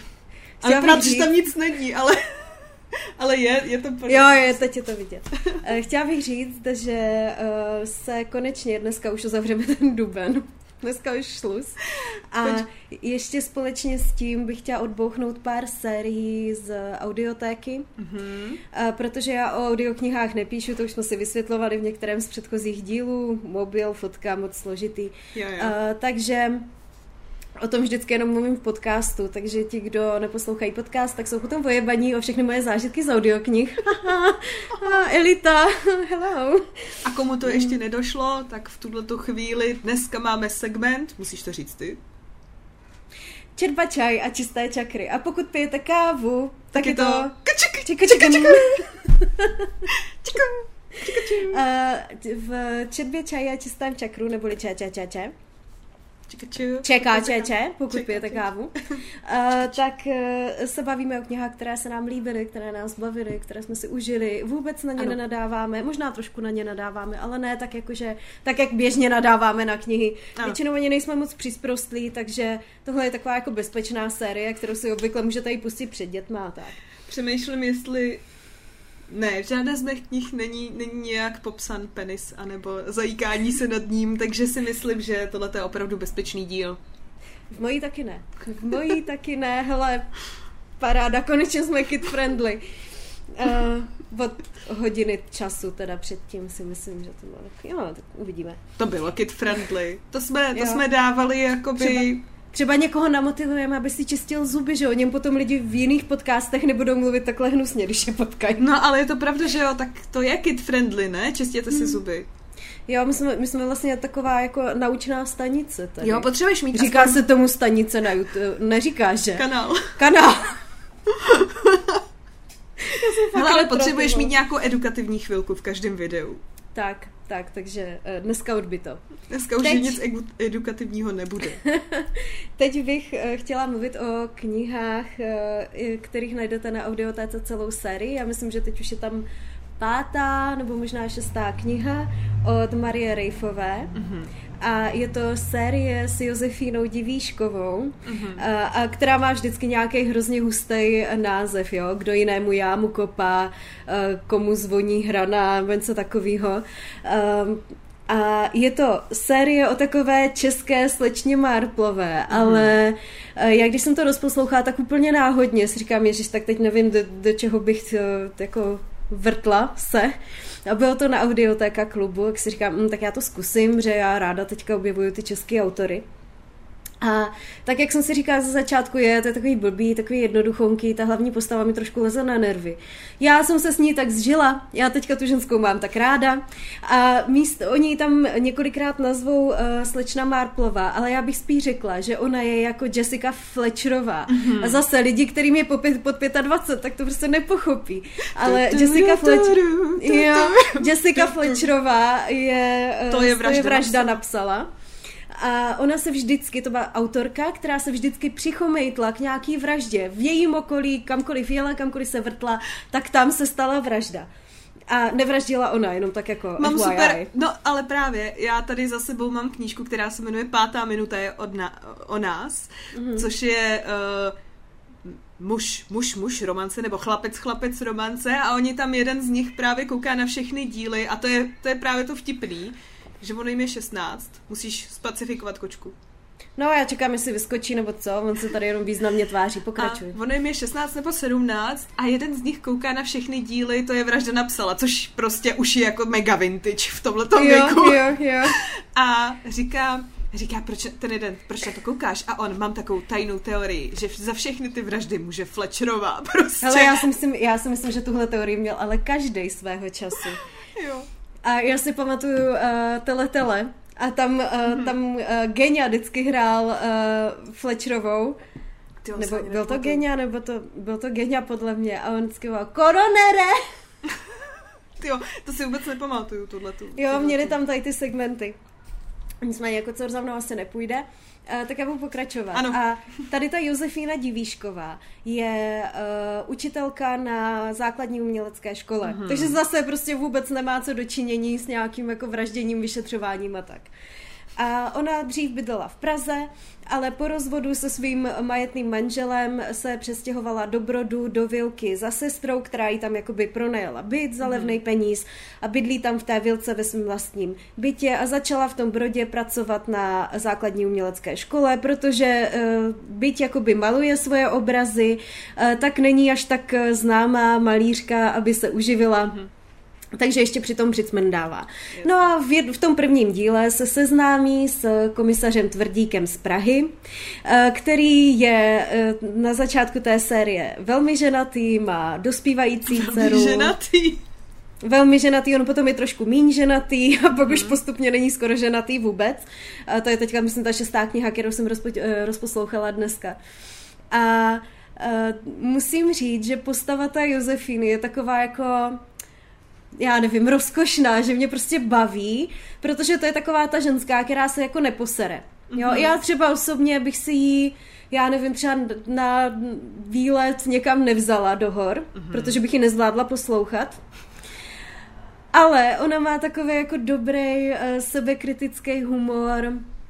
Dějou se jí takový jako, no prostě chaotička, umělkyně, ale zároveň uh, je jakoby hrozně angažovaná, když pomáhá vyšetřovat s tou vraždou. Jo, a uh, hodně se jako mm, zná s tou komunitou, takže ty, když už posloucháš tu pátou, šestou knížku, tak už vlastně znáš všechny ty vedlejší postavy. Jasně. A se všema se zžitá. A to já jsem doposlouchala jednu knihu, když jsem byla se psem, rovnou jsem si pustila tady tu další Rejfovou. A tak mě to jako zase hodilo zpátky do toho brodu, do toho městečka. Takže uh, já z tohle to užívám. Pokud fakt hledáte nějaký nenáročný letní čtení, poslouchání, hmm. tak uh, Maria Rejfová, a ono to má i hrozně jako pěkný, takový jednoduchonký ilustrace, Mhm. ty přebaly. Na audiotéce, na audiotéka klubu je to zdarma. Uh, tak doporučuji, že tam teďka myslím šestý díl Mhm. a je to, je to fajn, je to tak já nevím, na kolem 8 hodin se ty knížky Jo. točí, Taková takže jako jo, jako příjemná opravdu. pohodka, sweet spot je uh, hod- 1,30 na poslouchání. Mhm. Já jsem se chtěla zeptat, jestli uh, byl nějaký důvod, proč ona se připojila do toho vyšetřování jenom jakoby v tom prvním díle, jestli to dávalo smysl Mhm. jenom Jo, v tom v tom prvním prvním- díle a pak už tam s ní prostě spolupracují, nebo jestli to vždycky Jo, dávalo jako to smysl vždycky. Jo? Uh, jo, jo, jo. V tom prvním díle to bylo tak, že s, uh, ona byla jak kdyby svědkyně. Mhm. A jedna její kolegyně něco se stalo a potom a její syn byl uh, jako zaanga- její syn, ta Josefíny, Jo. který studuje v Praze na Vysoké, tak byl nějakým způsobem tam zaangažovaný a potom ten hlavní zloduch by, taky byl zaangažovaný k Josefíně, takže ona vlastně byla jakoby gro, jádro celého toho příběhu. A potom postupně, kdykoliv se v tom brodě něco semlelo, tak se prostě stalo, že Josefína byla na místě. Aha. V jedné knize se něco odehrálo v jako starým upraveným mlíně, který Mhm. si někdo mm, si z toho udělal jako hostinec, uh, protože to je v rekreační oblasti, lyžovačka, běžky a tak. Mhm. Jo, tak to vlastně začíná tak, že Josefína tam s rodinou je na běžkách Jasně. a pomáhá jim um, malovat eh, fresky, nebo fresky, říká se tomu fresky, nástěnou malbu, prostě nějakou Mhm. hnusnou, která jí samotné se nelíbí, tak maluje v tom hostinci na stěnu, protože je to pro ně jak kdyby zakázka, takže tam pobývá, no bůh, že Něco se stane. Něco se stane, eh, najdou mrtvýho, já nevím, majitele, nebo kdo to tam byl. Jako ty Jo. určitý díly Big Bena, nebo, nebo když máme Ano, vlastně, ano. já nevím, když máme třeba, já nevím, Jo. vraždu na Nilu, nebo smrt na Nilu, tak Jo, prostě jo. najednou tam jako najednou tam prostě jako náš Ano. hlavní vyšetřovatel je, tak prostě to samý A dokonce v jednom díle nikdo ani nezemřel, si myslím. Tam Aha. se jenom vyšetřovaly nějaké jako machinace, jako majetkový Jo, problémy, ale to je jo. taky Takže, dobrý, to taky ráda. Jo, jo, jo, že... Uh, ale ty, ty postavičky jsou vždycky takový zábavný, barvitý Mhm. a já úplně miluji její sestru. Já bych s Josefínou na výlet nejela, ale její sestru zbožňuju, protože to je taková ta dáma, která má svůj jako projev, Mhm. jednání, která jako komunikuje, je rázná, je přísná, je organizovaná, vždycky má u sebe tušku. Já bych taky potřebovala A- vždycky někoho s tuškou, to je I ty, pravda. vedlejší, I ty vedlejší postavy, a to se mi líbí, jak Josefína, tak vedlejší postavy, tak mají nějaký vývoj, nejsou uvízlí v čase. Hmm. To znamená třeba Josefíněna sestra začíná tím, že jako obyč učitelka na základní škole, no ale potom časem se stane, že je uh, Ředitelka. zároveň i starostka toho města. Aha, jo? to je dobrý. Mm, mm. Takže eh, fakt dobrý, doporučuji Marii Rejfovou na audiotéce v audiotéka klubu. Skvělý, moc jsem si to užila. Skvělý, ti to odsejpá, hele. Takže, Já se snažím dneska jo, rychle jo, k věci. takže, takže jsem rychle k věci na řadě. Uh, já nemám ohraničený jakoby dobu těch knížek tím, uh, vlastně tím, jak jsem, kdy jsem, jí čet, kdy jsem je četla, Mhm. takhle. Uh, takže se budu tak jako budu tak různě skákat do různých měsíců, a možná i let, protože jsem se rozhodla, že tady budu mluvit o knížkách, o kterých jsem třeba buď to hodně dlouho nemluvila, nebo jsem na ně třeba nic nevytvořila. Já jsem si vlastně uvědomila, že netvořím na každou knihu, kterou čtu, netvořím ne. nějaký jako uh, nějaký vlastně prostě ně- nějaký jako uh, post nebo cokoliv. A tak jsem se rozhodla, že na tohle to zrovna mám takový post, uh, že, že začnu neviditelným životem Eddie Laru. Nevím, jestli si o té To knížce... mám v plánu si přečíst. Máš to v plánu si přečíst, Mm. takže tak. Uh, od V.E. Švabové, uh, paní Švabová. To je napsala- ženská, já jsem celou dobu myslela, že to je chlap. Jako Je to švab. ženská, no, no, no, je to Mm. ženská. Švabová je paní. Děkuji, že jsi to takhle jako vysvětlila. Eh, podobně stará jako my. Pokud nevíte, tak mě, mě zaujala už před lety eh, název jedné její knihy, která se jmenovala Divoká píseň, ale jak jsem dyslektik, tak jsem četla Divoká plíseň a jako říkala jsem si, hm, zajímavé, to bude O zajímavé plísni fantasy. budu za chvíli mluvit já. Co? O O plísni? plísni budu za Ježiš, chvíli o mluvit takový já. ty, co má tu divnou obálku. Takovou tu Jo. drsnou. Jo, jo, tak to, to jsem taky zvědavá, co o ní řekneš. No, a Švabovou taky můžete znát jakoby autorku teď uh, nového uh, nového seriálu na Netflixu, takového teen seriálu o dvou uh, slečnách v hlavní roli. Jedna je z rodiny lovců upírů a druhá je z rodiny velkých upírů a Uh, seriál sledovat nebudu, ale už na mě asi 18krát vyskočilo, jak se volípkávají. jo, jo, jo. Já Nějaký jsem, vražedný polibek nebo tak něco. Jo, vražené polipky, nebo nevím, jak se to Jo, jmenuje jo. přesně. Uh, je to docela zajímavý, protože jsem to proklikala celý, něco jsem viděla i jako celý, něco jsem proklikala. Já jsem dneska rozkoukala seriál, to ti musím říct, a zároveň vám to doporučuji, myslím, že se to jmenuje Decoupled.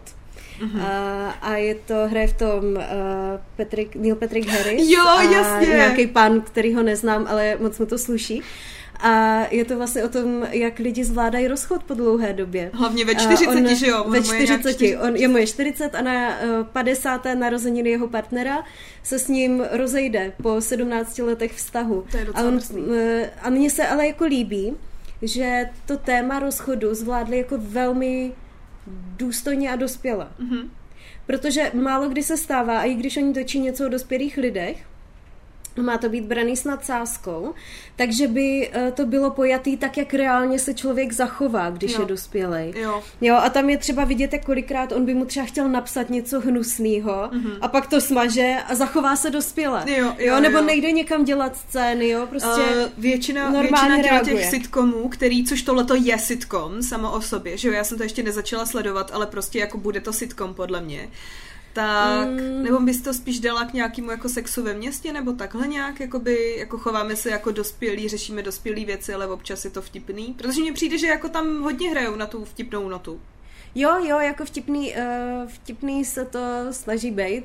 Asi a je Aha. v některých pasážích. Ne, jako je, já jsem to jenom jako nevím, nešla jsem do toho s tím, že to bude vtipný seriál, šla jsem do toho s tím, že uvidím Neila Patrika Harrisa. Ano, ten je skvělý a konečně, konečně hraje prostě Mimochodem měl by se nažrat, protože uh, mně přijde strašně pohublej teďka. Mně tam přišel hodně šlachovitej. Je hodně, a to... hodně pohublej a on tam má i scény jako bez trička, ve mm-hmm. fitku a to. A úplně to, já tak já nevím, jestli to má kvůli nějaké roli. Nebo to, ale měl by se najíst. Já říkaj si, jestli Já bych si ho tak vzala domů, tak bych se o něj starala. Co by dělali ty jeho dvojčata doma s tím, s manželem? Tak, No, ale uh, já jsem taky koukala na, na ty, na trailery právě na tuhle tu no. sérii, ještě jsem ji nezačala sledovat, ale, ale právě jsem do toho chtěla. A už tam v těch trailerech mi přišlo, že teda jako je docela pohublej, takže si je, hele, říkáš, jo, jo. jestli tam třeba něco není, jestli tam třeba i zdravotního nebo takhle, protože občas jako to tak taky bejvá. No. A to může být kvůli roli, nebo to může být, že má těžký období. No, jasně, no. Nevíš. Nebo má schválně, nebo, nebo musel takhle zhubnout schválně kvůli tomuhle. Asi jo, asi aby nebyl jako hezčí než ten jeho partner, který tam má být hezčí v tom Saroši. Který je o deset let starší, ale jo, hezčí. Jo, jo, jo. Uh, takže to jsem, to jsem jenom chtěla říct, chtěla jsem to doporučit, uh, protože já málo kdy koukám na mhm. seriál a málo kdy mě seriál jako zaujme a tohle se mi líbí, to mě zaujalo, je to pojatý velmi hezky, velmi důstojně. Mm-hmm. Koukněte. A, jo, jo, jenom jak jsem mluvila o těch, eh, že se nezachovávají dospěle, tak já jsem teďka viděla pár dílů, jak jsem poznala vašeho otce. Ježiš. Po dlouhé době jsem viděla seriál, kde tam byl takový to, jak tam dají ten smích, ale není tam vůbec nic vtipného. Že máš mm. jako situace, kdy to má být vtipný, tam se od, teda a řekneš si, aha, tak tady se mám smát, tak děkujeme. Mm-hmm. Že prostě v nějakých jiných seriálech Jo, já vím, to, že no. já vím, že na ty mm, na ty smějící se tracky spoustu lidí nadává. Mm-hmm. A já třeba osobně, třeba v Big Bang Theory na to nadávají. Jo. jo. Že je to jak kdyby laciný, že to... Mm, ale tam to bylo jako před... Ale víš co, to Ale bylo to tam daný že... ve správnou chvíli. Jo. Mně to tam třeba nevadí, protože... Ne. Je to jasně vydefinovaný sitcom, který jede podle starého zajetýho a já jsem se třeba, byť si jako myslím o sobě, že jsem intelektuál, tak jsem se u Big Bang Theory vždycky bavila. Mě bavilo Big Bang U každého dílu jsem se zasmála a může si o tom říkat, kdo chce, co no, chce. Jasný. Mně jediný, co vadilo, tak to bylo tenhle ten smích v tom v dva a půl chlapa. Protože mě jako hodně věcí ve dva a půl chlapa nepřišlo vtipný. A navíc jsem tam slyšela ty tóny, které upozorňovaly na to, aby se lidi smáli. Mm-hmm. To si všimni, když to pustíš, tak tam je vždycky trum, tum, a lidi se začnou smát. Počkej. Málo místa na disku. tam hodilo tak snad to bude v pohodě. Tak já možná teďka něco vymažu, aby aby jsem... Třeba první sérii, jak jsem poznala vašeho otce z Hillary Duff. První a jedinou, protože se to stoplo. Já jsem si to ne... No, já se nedivím, že se to stoplo, ale já jsem si to nestáhla. Já to sleduju na tom, na Disney+, Plus, my máme Disney Plus teďka. Já bych chtěla místo Netflixu pořídit HBO a Kuba říkal, že jestli vypnu Netflix a pořídím HBO, eh, tak eh, mi zruší Spotify, přestane mi platit můj účet. A já nevím, jak bych si to zařizovala sama, protože to je na mě zase moc složitý, takže musím mít Netflix. Jo. Tak jsem se jenom chtěla postěžovat takhle na svůj trpký úděl. Bych ti chtěla jenom Opět říct, problémy prvního Netflix světa. i Spotify, my máme Amazon, Netflix, Spotify. Teda Spotify, Spotify no, nemáme. My, se, my máme Netflix, na který se skoro nedíváme. Jo. Takže abych měla i Netflix, na který se skoro nedívám, i HBO, na který se skoro nedívám. Jako HBO Max je lepší. Že jak bylo HBO Go, tak to jsme nebyli úplně nadšený, prostě už tam, mm. pak už to bylo nudný, tam už skoro nic nebylo a hlavně oni to tam jako, tam toho hodně jako vymazávali. A když si, eh, když si slyšela nebo četla si o tom, že na HBO Max bude tohleto tehdy a tehdy, tak si věděla, že na HBO Go to ještě nebude prostě pro jo. Evropu. A teďka už se to jako zlepšilo, jak je to dobrý v kombinaci, ale tak my máme fakt všechno, protože Lukáš jak dělá recenze, tak prostě to chce, že jo? Takže my máme fakt všechno a musím říct, že teďka jsem si žila docela Disney+, Plus, který tam kromě vlastně jako Disney věcí, tak tam mají i tak tam mají i věci něco ze stáru nebo tak. A to je, to je právě i ten, i a... ten, jak jsem poznala vašeho otce. Mně se ještě líbilo, uh, co jsem viděla u, u poutávky na Seroše na Amazon Prime.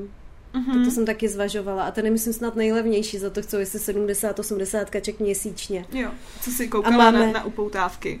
Ach, něco v nějakým knězi, nevím. Uh, ale a víc mi tam vyskočilo, ale vždycky mě to bavilo, jo. A uh, Ježiš, nedívej se na mě tak vyčítavě, tak já tě tady nemůžu mít, ne, asi na klíně, se na mě díváš, vole, kdybych ti ubližovala. uh, Promiň, um, Kubo.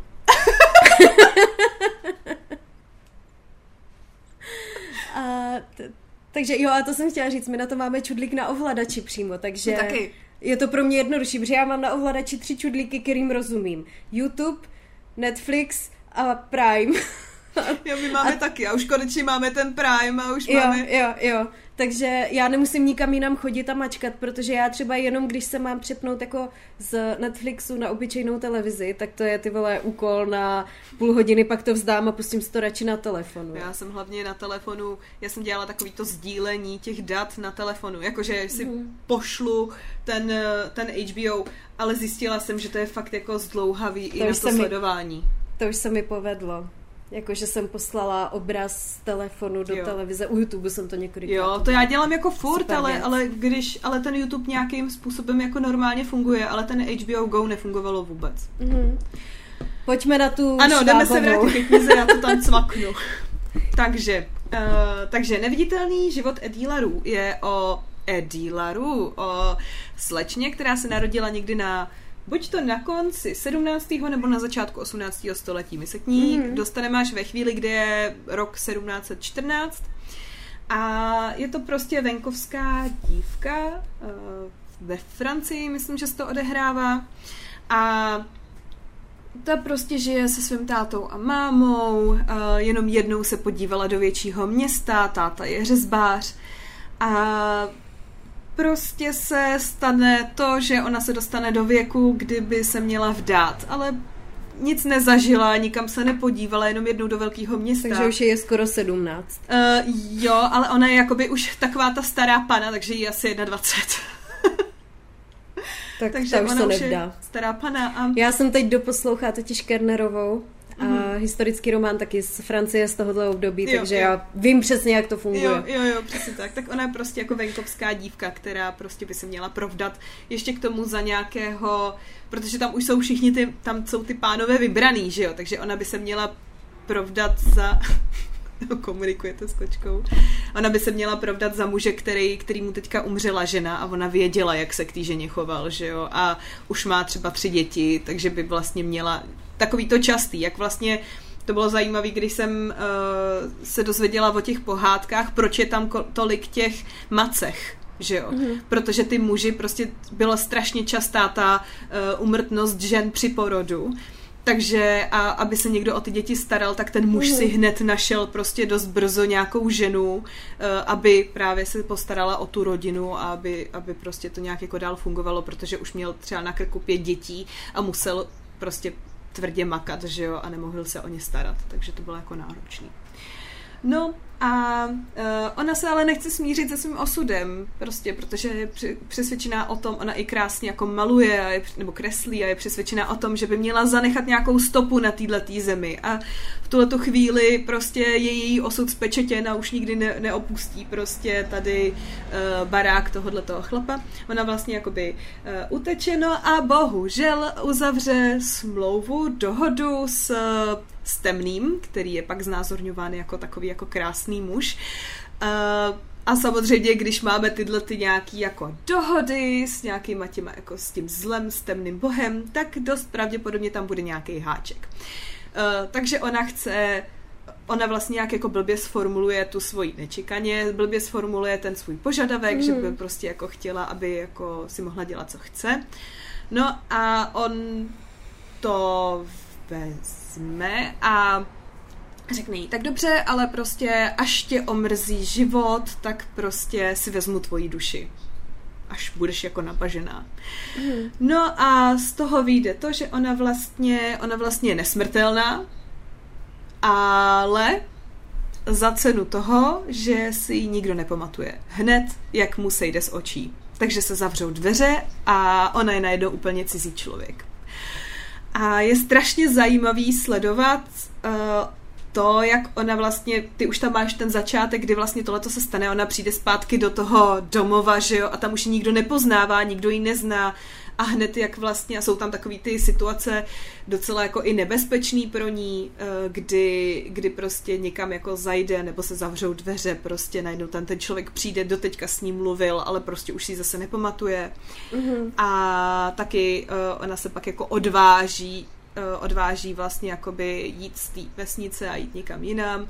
A nejzajímavější na tom je, že ona není taková ta, že já bych jako čekala, protože já jsem třeba i když já jsem dávala dohromady nějaký příběh, tak mě strašně lákalo to, jak se ty lidi, co jsou nesmrtelní, nebo ty postavy, co jsou nesmrtelní, tak jak se s tím zžívají.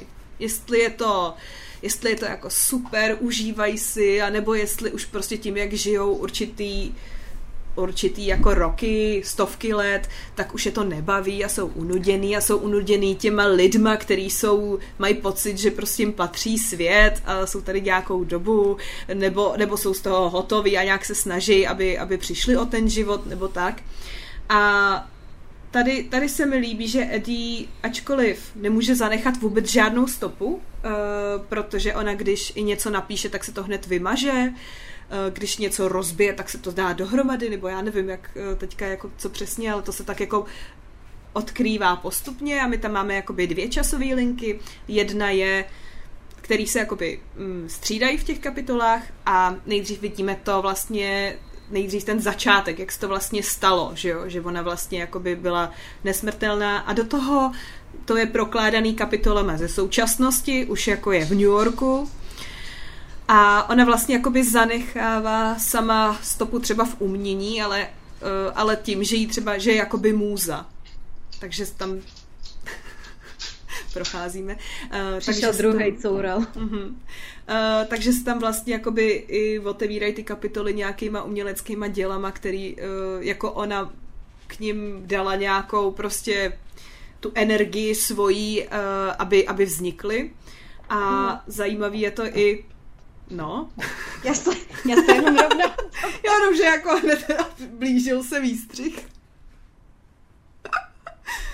Na kameru. Uh, takže, takže ona vlastně nakonec tu stopu nějakou nechává. No a vlastně my se dostáváme do chvíle, kdy, uh, kdy sledujeme to, jak vlastně ona se naučila žít s tímhletím, s tímhletím darem prokletím. Do toho ten temný za ní vždycky přijde a už tě to omrzelo a ona ne, ještě ne, prostě ještě budu žít dál. A jsme jako v současnosti, což je 400 let potom, nějak tak. Uh, Důležitá otázka. No, současnosti. Měla na sobě kraťasy. Kraťasy? Mhm. Nevím. To, poch- to pochopí jenom lidi, co poslouchali Če, če, če, če, kde jsem vykládala o dceři zimy. Aha. Protože mě tam uh, v části, kde Morana se dostala do současnosti, mm-hmm. tak ona byla v té moderní Praze a měla na sobě kraťasy. A mě to hrozně rozrušilo. Mně to najednou přišlo tak jako nevhodný jo. pro tu pro tu slovanskou bohyni, abych pobíhala vole někde centrem Prahy v kraťasech. Ona úplně... To byla jediná, to byl jediná výtka, kterou já jsem měla k celé té knižce. Jo. Morana měla kraťas. já jsem to ještě nezačala číst, ale mám to tady počený od kamarádky dceru zimy. Uh, ne, hele, ona si ale zajímavě schánila oblečení, protože ona vždycky někde něco nechá. Ona, ona říká, že, že jí ty věci opouštějí, že se jí prostě ztrácejí furt. Ona si nemůže nikdy nic nechat, nemůže někde bydlet, protože, uh, protože vždycky tam nějak začne hořet nebo něco, cokoliv, prostě někdo se o to nestará, že jo. Uh, No a ona prostě jde do obchodu a jde si jakoby zkoušet po, pozdraví, jde si zkusit oblečení, strhá z něj cenovky a když vychází v tom oblečení z toho obchodu, tak tím, že byla v kabince, tak ani ta prodavačka nevěděla, že tam byla, že jo. Takže tím, jak vyjde z té kabinky, tak ona, a potřebujete něco? Ona, ne, děkuji, dneska si nic neodnesu a odejde pryč, víš co. Takovýhle jako zajímavý finty, jak schánět, eh, schánět ty věci. A ona vlastně v té současnosti teďka v New Yorku potká kluka, který na ní nezapomene, když mu sejde z očí. A to je prostě, a najednou si řekneš, oh, co se děje, prostě a teďka se mezi nimi vytváří nějaký vztah, pak potka, eh, poz, jako zjistíš, co se stalo. A je to takový jako hodně napínavý, protože si myslím, že tato knížka ti postupně uh, postupně vlastně ukazuje, odkrývá to, jak funguje ta její, to její prokletí, kdy ona vlastně celou tu dobu zkouší ty hranice, kam až může, co jako zvládne, co už jako to prokletí zase zničí a smaže. a, a právě postupně dozvídají i proč on jí vlastně jako rozumí a ten konec, tak ten mě takový jako naštval, protože jsem měla pocit, že to jsem se chtěla to zeptat, vůbec protože jako to má dobrý potenciál. Mm-hmm. Tak Mhm. mě zajímá, jestli ta knížka ten koncept jakoby využila a dobře zpracovala. mně přijde, že Jestli jo. jakoby, a, a ten jako uspokojivost toho závěru, víš co, protože to je, to je zásadní, že? To je třeba jeden z bodů, který já hodnotím, uspokojivost závěru. mě jako nějak, mě, mě jako by naštval a říkala jsem si, to přece, to přece není možný, ale k té postavě se to hodí prostě. Jo.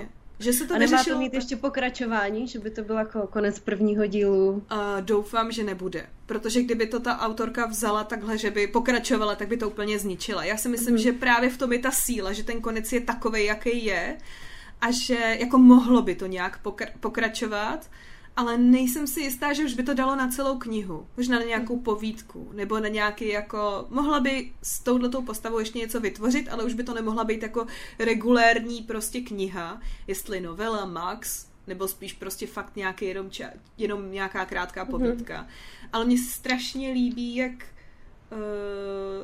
ta Eddie prostě, jak všechny ty věci řeší. A hlavně se mi strašně líbí, že autorka to neudělala tím způsobem, že by řekla, ona je teďka nesmrtelná, nic jí neublíží, ale ona prostě normálně cítí bolest, takže kdyby se jí někdo snažil jako zabít nebo takhle, ona to ucítí všechno, uh, nebo jednou vlastně tam i umře, uh, umře prostě na ulici, protože se nebyla schopná najít uh, najít nějaký přístřešek a umrzne a najednou se probudí a probudí se v kárce plný mrtvol, protože oni tam z té z, z toho mm-hmm. jako dávno tam ty zmrtvoly sbírali, protože byl nějaký třeba i mor, že jo, dávali je na káru a ona se prostě najednou probudí v kár, káři plný mrtvol a snaží Mně se dostat se ven. vybaví uh, Monty Python Life of Brian. Tam mm-hmm. je scéna, kde chodí právě tady ten sběrač mrtvol a řve s tím zvoncem Bring out the dead! Bring out the dead! A v češtině to myslím, vyneste mrtvé, vyneste mrtvé. A teďka tam uh, nesou toho starého dědečka a ona řve, já ještě nejsem mrtvý, Jo, jo, dětku. Ticho, je úplně mrtvej. jo, jo. Jo, jo. No, ale... Jo, hele, zní to zajímavě. Jo. Já jako, já jsem tu knížku pořád odkládala, jo. ale teď mi to hodně tak jako tím vibem připomíná tu dceru zimy a na to já hrozně ráda vzpomínám, to mě jako strašně bavila. Jo. A takže jo, já z toho si přečtu brzo. Jo, no já ji určitě doporučuju, protože mě to až překvapilo. Ona, oni vlastně, já jsem neslyšela na to jedinou jako špatnou kritiku, jako jedinou mm. kritiku vyložení, že by jí bylo něco vyčítáno, všichni z toho byli odvařený, ale přišlo mi právě, že všichni řešili jenom, jak je to krásný. Jo, mm. že to má krásnou obálku, že to bylo to, co, to, co jako přišlo a pak je to skvělý a a pak jako říkali, no a to LGBT tam je taky jako zastoupený a já jsem si říkala jako hm, dobrý, ale ona prostě jako hledá tu lásku, ona hledá lásku mm. a ona sama má velkou lásku k životu, že jo, mm. protože vlastně vždycky, když za ní přijde ten temný, tak ona řekne, no v pohodě, jako já, já, prostě bylo to fakt hrozný, on vždycky si vychytal nějaký den, kdy to bylo fakt příšerný pro ní, jo, prostě vždycky někdo zklame, že jo, protože vždycky ona má tu doufá, že prostě jako zrovna tenhle ten člověk na ní nezapomene, že to je to jiný, jako jo, a ona jí to vždycky zklame, nebo se stane něco hroznýho, vys jako probudím mm. se mezi mrtvolama v káře, prostě, a, a takhle. A vůbec se toho Švabová nebála a přijde mi to, jak ona je jako nezlomná v té mm. v lásce k tomu životu jako takovýmu, no a pak je tam taková ta část, kdy ona navazuje různý vztahy, ale že ona třeba vede vztah s nějakou slečnou nebo, š, nebo š chlapem nebo, nebo prostě s někým a třeba mají jakoby, pro ní je to prostě čtyřměsíční vztah, ale pro toho člověka, který s ní jako je, je to vždycky prostě jako 50krát a stále poprvé. Je to tak, je to prostě na, na jednu noc prostě vztah. Mm. A že to je jako strašně zajímavý to vidět a vlastně a, a ona přesto nestratí tu vůli k životu. Možná jo, to nebudu ukaz- prozrazovat konec, ale prostě všechno, co tam jakoby dělá, tak dává smysl, ta postava je nějak nastavená a ta švabová od toho jako neodchází. A to mě na tom jako hodně upoutalo, že se nebojí těch hnusných věcí, že prostě jo, protože vem si, že ona cestuje po celý tý, po celý země kouli, mm-hmm. jo, ale běžným způsobem a musí být docela vychytrala, aby se do nějakých, jako na nějaký místa dostala a tak, takže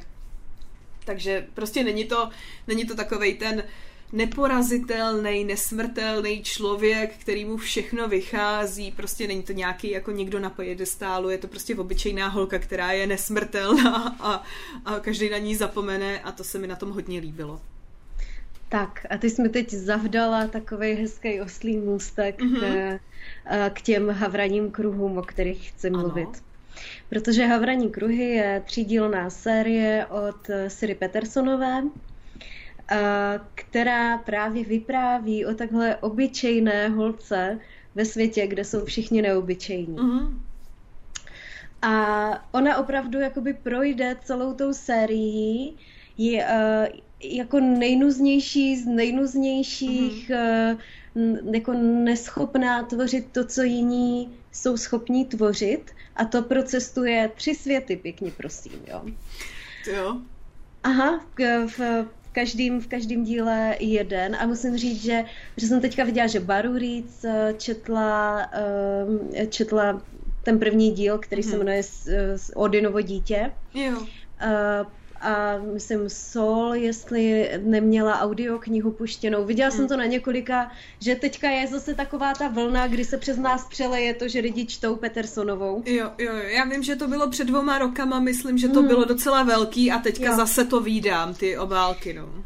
Jo, a já právě bych každého chtěla v tomto podpořit, protože je to young adult a já jsem stará škarpa, ale i mě to bavilo. Rozjezd byl takový jako pomalejší na můj vkus a myslím si, že eh, pro mě byl problém to, že jsem to poslouchala jako audioknihu, která je mimochodem výborně načtená a čteju ženská, která má takový ten jako hustě sexy hlas, takový jo. ten trošku jako prochlastaný, jo, jo, ale, chrapláček, ale jo, ne jo. prochlastaný, to je hmm. prostě jenom takhle mluví přirozeně. Ale uh, mě chyběly mapy a taky bych potřebovala, aby někde vzadu byl slovníček. Já nevím, jestli v těch knihách je protože ten svět je vybudovaný celý úplně na novo a uh, má to spoustu jako různých výrazů, spoustu hmm. věcí, které musíš pochytit v průběhu hmm. toho čtení. Hmm. Takže to jako není úplně pro lidi, kteří si přečetli smívání a teď hledají další Jankedal. Hmm. hmm. Že nemůžeš z knížky, která má pět postav a jednu dějovou linii, přejít do něčeho takhle strašně komplexního. Jo, jo. Ale na to, že to je Jankedal a na to, že se to tváří jako, že je to pro mladý čtenáře, tak tam řeší náravně jako uh, komplexní a dospělý témata. Hmm. A zase s takovou tou úctou s pokorou, s, takovým, s takovou rozvážností, protože ta Hirka, naše hlavní postava, je opravdu rozvážná hmm. a má zásady a je uh, ducha přítomná. Je to přesně taková ta hrdinka, se kterou by se chtěla identifikovat. Mm-hmm. A je to přesně taková ta hrdinka, když budeš mít 14 letou dceru, tak chceš, aby se s ní identifikovala. Jo. Jako já Stejně si myslím, tak... že je tam jako velká otázka, jestli tahle ta knížka nebo tahle ta série celkově byla už psená s tím, že to budou marketit jako young adult, nebo se toho chytli prostě nakladatelé, který se rozhodli, viděli rukopis, víš hmm. co, a řekli, hm, dobrý, tak přes co my to protlačíme, to, to se nám prostě nehodí, nemůžeme, protože ty vždycky potřebuješ tu věc protlačit tak, že je to jako tohle, ale víc tohle. Jako, je to jako stmívání, ale je tam jako rozmanitější svět jo. třeba, jo? Není to ani trochu jako stmívání vysílání. Vím, ale vždycky takhle jo, prodáváš jo, ty jo. věci. Takže jako pokud se jako nakladatel chytl toho, že hej, teďka to můžeme protlačit jako young adult, a k nám už se to fakt jako dostalo jako jakoby young adultovka, prostě jako to, což je jenom označení nějakého prostě věkového rozmezí. Jo, protože může být 14 lety, jako čistě teoreticky můžeš říct, že mechanický pomeranč je young adult. Ale není. Mm-hmm. Víš jak? Takže, takže možná... Ale já nevím, eh, nepátrala jsem potom takhle, eh, takhle hluboce. To chápu. Protože je mi to jedno. Já vím, prostě já to líbilo. chápu. A já hrozně oceňuju rozmanitost těch světů, protože jak jsem říkala, ona se ocitne celkem ve třech. Mm-hmm. A každý je úplně jiný, každý má úplně jiný pravidla, jinou řeč, jiný to. A ona se každému dokáže přizpůsobit tím, mm-hmm. jak je inteligentní a tím, jak je schopná. A zároveň se tam objevují jako různé mytologické bytosti a uh, dokonce um, jako tím, že jsou to havraní kruhy, tak oni v jednom v tom světě jako hodně vzhlížejí k havranům jako k posvátným bytostem. A jeden prastarý havran se ukáže, že jako je tam zásadní, já nechci, já nechci moc prozrazovat, Dobře. Uh, protože chci, aby to lidi přečetli. Ano, přesně tak, nechceme Ale je na něj vzhlíženo jako na Boha. A jak když jsem to poslouchala, to bylo myslím cestou do práce, já najednou jsem se musela úplně zastavit na chodníku a říkat, uh, říct si, ty vole, to je tak krásná alegorie na to, mm, jak my se díváme na náboženství. Jak Mhm. v, jednom, v jedné kultuře to, co je hrozně zásadní a eh, hrozně se staví na piedestal, je v druhé kultuře bra, pokládáno za úplně zbytečnost, za něco, co je zcela nesignifikantní. Jo. Mhm. Jak eh, je tam, je tam hodně jakoby věcí, které tě donutí se zamyslet nad fungováním společnosti, na to, jak se díváme na lidi, kteří jsou jiní než my, jo, Eh, ať je to nějaká jako rasismus, xenofobie a tak dále. Mm. Jak věci, které ten člověk nemůže ovlivnit, tak my jako společnost uh, ho klademe do, do nějaké jako úrovně. Mhm. Takže mě spoustu tohohle uh, hrozně uh, jako zaujalo na tom, že nejen, že je to moc pěkně napsaný, hodně rozvinutý. Ten Mhm. svět je fakt jako zajímavý, poutavý. Myslím si, že když už si přečteš první knížku, tak tě to potom donutí přečíst si i tu druhou a třetí. A druhá je lepší a třetí je ještě lepší. No to se taky moc často nestává teda. To se, to se moc A často upřímně, nestává. upřímně mě překvapila tím, že samozřejmě tak ona má nějakou jakoby dobrou nebo super schopnost, že ona jako není, není kouzelná, ale prostě je inteligentní a dokáže se jako přizpůsobovat, což je taky jako docela důležitá schopnost, aby dokázala jako přežít. Ale na druhou stranu, já si myslím, že hodně těch příběhů se pak uchýlí k tomu, že najednou zjistí, že ona nějaký schopnosti jako má. A teďka, když prostě si přišla s Já tím, jsem že... tady na to čekala, protože ona, myslím, jestli je to konec druhého nebo Hmm. začátek třetího, myslím, že je to začátek třetího díla, tak se dostane konečně do světa, kde to vypadá, že by mohla být jako důležitá Mhm. hrozně. A není. Zase se zjistí, že je prostě neschopná, nic neumí, nemá Mhm. ty schopnosti, nezapadá tam. Ona nikam nezapadá, do žádného ze světů. Mhm. Ale zase si ten svět jakoby podmaní tím, jak je, jak je schopná, jak je kompetentní, jak ji to pálí. No. A to, to je prostě pecka. Tady u Hmm, toho díla je pecka. Já to, já to miluju, ta knížka byla skvělá, moc dobře se to poslouchalo. Trošku, když bych měla něco změnit, jo, zase ať Mhm. nejsem Ať jenom jako... veselá, jenom, veselá. No, Uh, ona měla celou dobu, jakoby od začátku do konce celých těch 1500 strán jednoho love interesta. Mhm. A hrozně byly jako propojení, hrozně, jo, bylo to tam pěkně udělaný. Já bych jí dala ještě jednoho. Jo. Jako ne úplně milostný trojuhelník, ale životní zkušenost. Hmm. Klidně někoho, kdo je jako dobrý, hodnej uh, v jiném světě. Jo, jí se tam i jako někteří dvořili, ať už z lepších či z horších důvodů. Mhm. A on tam jako byl v druhém díle, ale to bylo takový jako podivný, jednostranný. Já nechci moc zabíhat do detailů, protože chci, aby si na to každý udělal Chceme, názor jo, přesně tak, chceme, chceme si to přečíst, ano. Tak, Palit bulvy jako já, nebo mu to přijde, jako že nad tím mávne rukou. Um, tak uh, mně by se líbilo chvíli možná, kdyby koketovala s tím božstvem, kdyby ju někdo jako trochu tahal Hmm. za nos. Víš, něco takového jako tady do té milostné linky tam přidat. Na druhou stranu chápu, proč ona to neudělala, protože tam už bylo tolik postav, tolik zápletek, Hmm. tolik jako uh, různých věcí, byť ty to pořád pozoruješ jakoby z pohledu té hírky, případně z toho, uh, z pohledu toho kluka, který má hrozně krátký jméno, který jsem zapomněla. Uh, protože jsem to zase poslouchala v Dubnu, že? no. Uh, tak uh, jo, jo, prostě havraní kruhy byly Mhm. výborný, byly tam místa, kde se mi chtělo brečet, uh, byly tam místa, kdy jsem uh, byla pyšná na to, že bych se třeba zachovala stejně, na to, že to bylo jako zcela mimo mou kategorii knih, Mhm. který běžně čtu. Tak moc dobrý, to bylo moc dobrý. no mě docela jako odrazovaly ty obálky, musím říct. Ty obálky si prý autorka tvořila sama. To Fakt? vím. To mi někdo Jako- říkal, že, autork, eh, že autorka si ty obálky, ano, že je nakreslený. Ale Myslím, že to je si malovaný. Jako, Myslím, no, že to je no, malovaný že určitě. namalovala sama. Jako já, když jsem to viděla, A tak ta neřekla bych, že to je vošklivý. Já bych Mhm. řekla, že to je jako fakt, fakt jako dobrá práce, ale opravdu se mi to nelíbilo.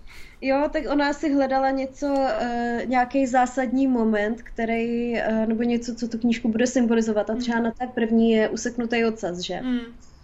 A uh, ten ocas je strašně důležitá věc celou dobu, od první strany Mhm. eh, po poslední stranu, poslední knížky. Ten ocas je to, co ji tam definuje nebo nedefinuje. Mhm. K tomu seknutí tam taky dojde několikrát, jo. Mhm. Takže um, jo, ten, ten moment je zásadní. Jestli se to dalo zpracovat jinak, samozřejmě, že dalo. A já si myslím, že až se bude jako vytvářet další uh, nějaká verze té knížky, tak uh, tam třeba bude jako jiný ten přebal, jo? Bude to ale, ale... jinak. Já bych to asi jako nedělala jako jiný přebal. Já si myslím, že to hodně definuje ty knížky. Že, že opravdu hmm. všechny ty tři knihy, tak ty mají fakt strašně podobný přebal a vždycky jo vždycky prostě nějak tě jako zaujmou, že prostě takový přebal, nejsou. ale zaujmou tě, když hledáš Young Adult. No, to asi ne, no.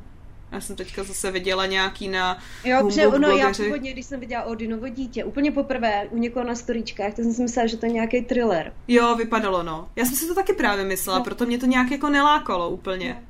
Ale on je to, je to báječný, propracovaný svět, který spíš než na nějaký magii, tak stojí na takový ty mm, komunitě, na takovém pozlátku, na tom, co, co historicky tradičně se nese. A já jsem mhm. si to strašně užila a hrozně mm. mě to bavilo a hlavně třetí díl byl naprosto epický.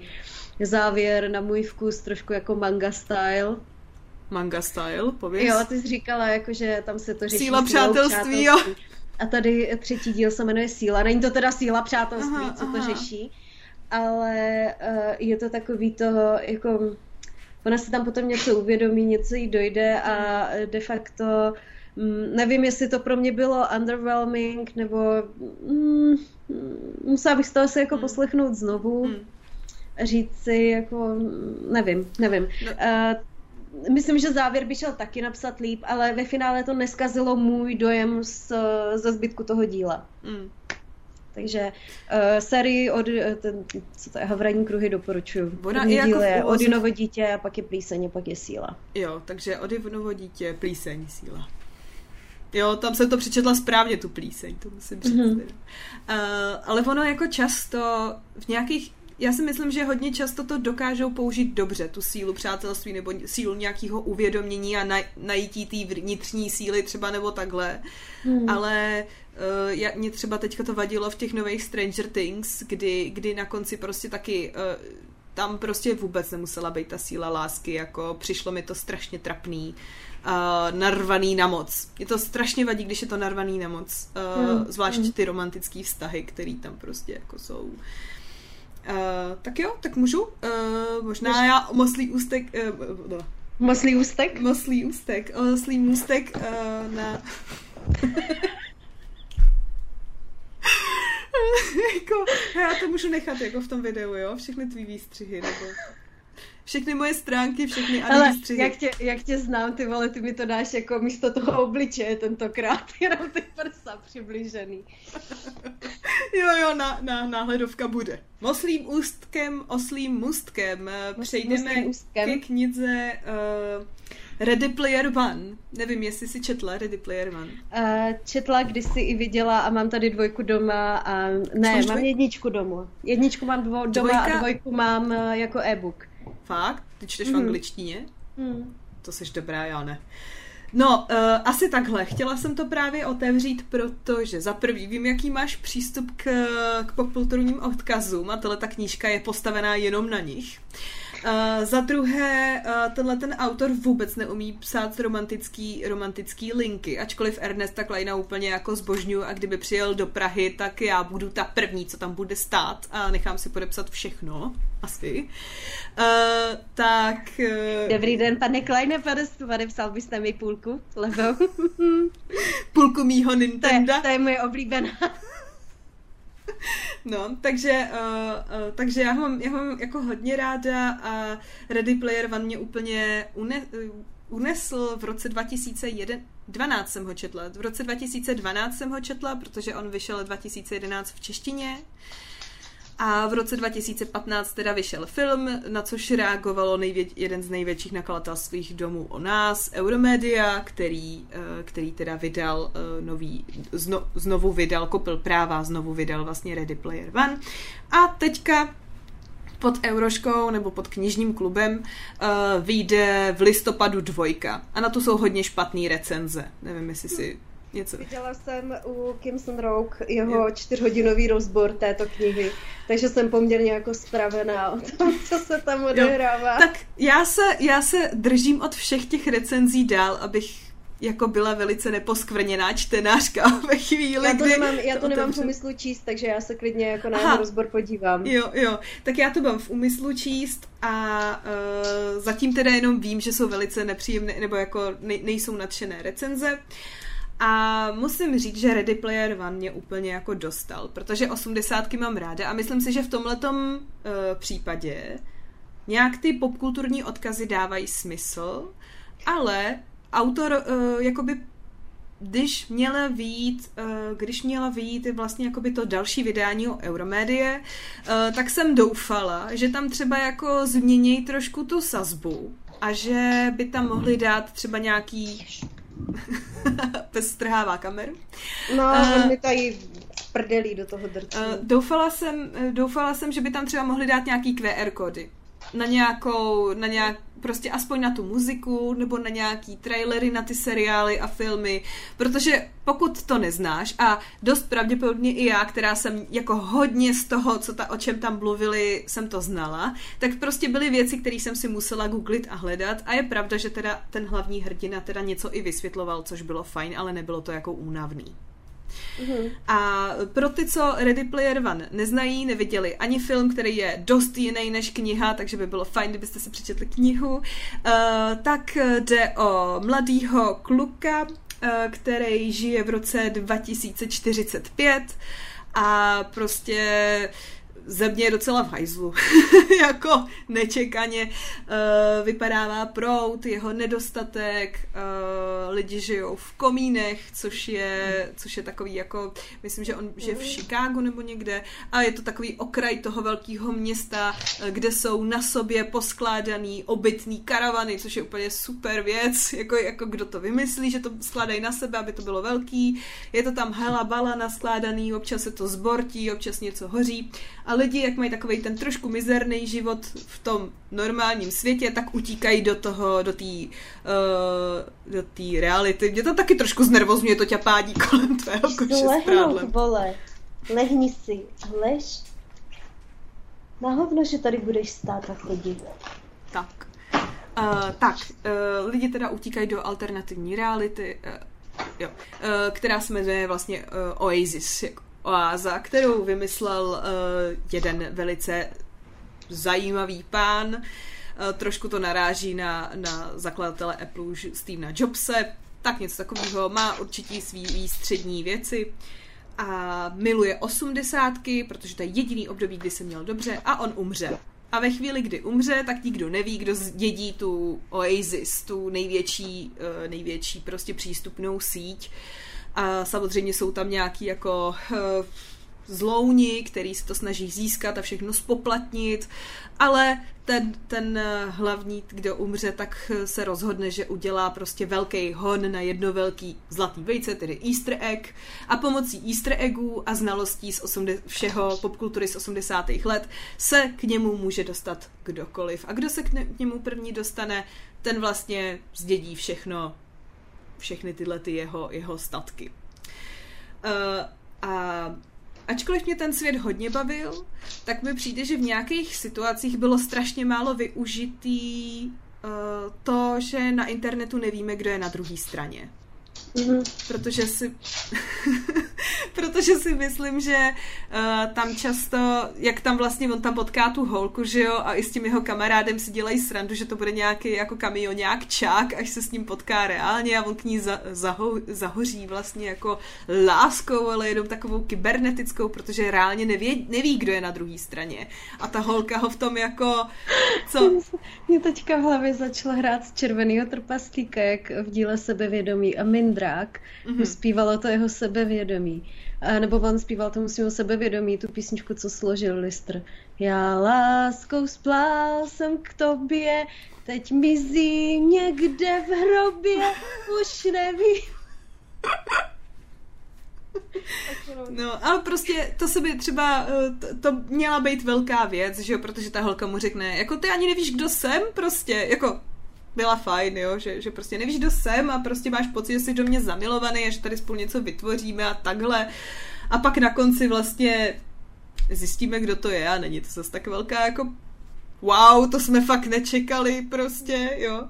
Ale tahle ta knížka mě úplně uchvátila a já jsem ji četla v době, kdy za asi půl roku potom, co jsem ji přečetla, jsem zjistila, že už se plánuje, že Warneri koupili práva na tu knihu a už plánujou vlastně ji natočit, a v roce 2015 teda konečně vyšel ten, nebo možná 2017 vyšel, vyšel ten film.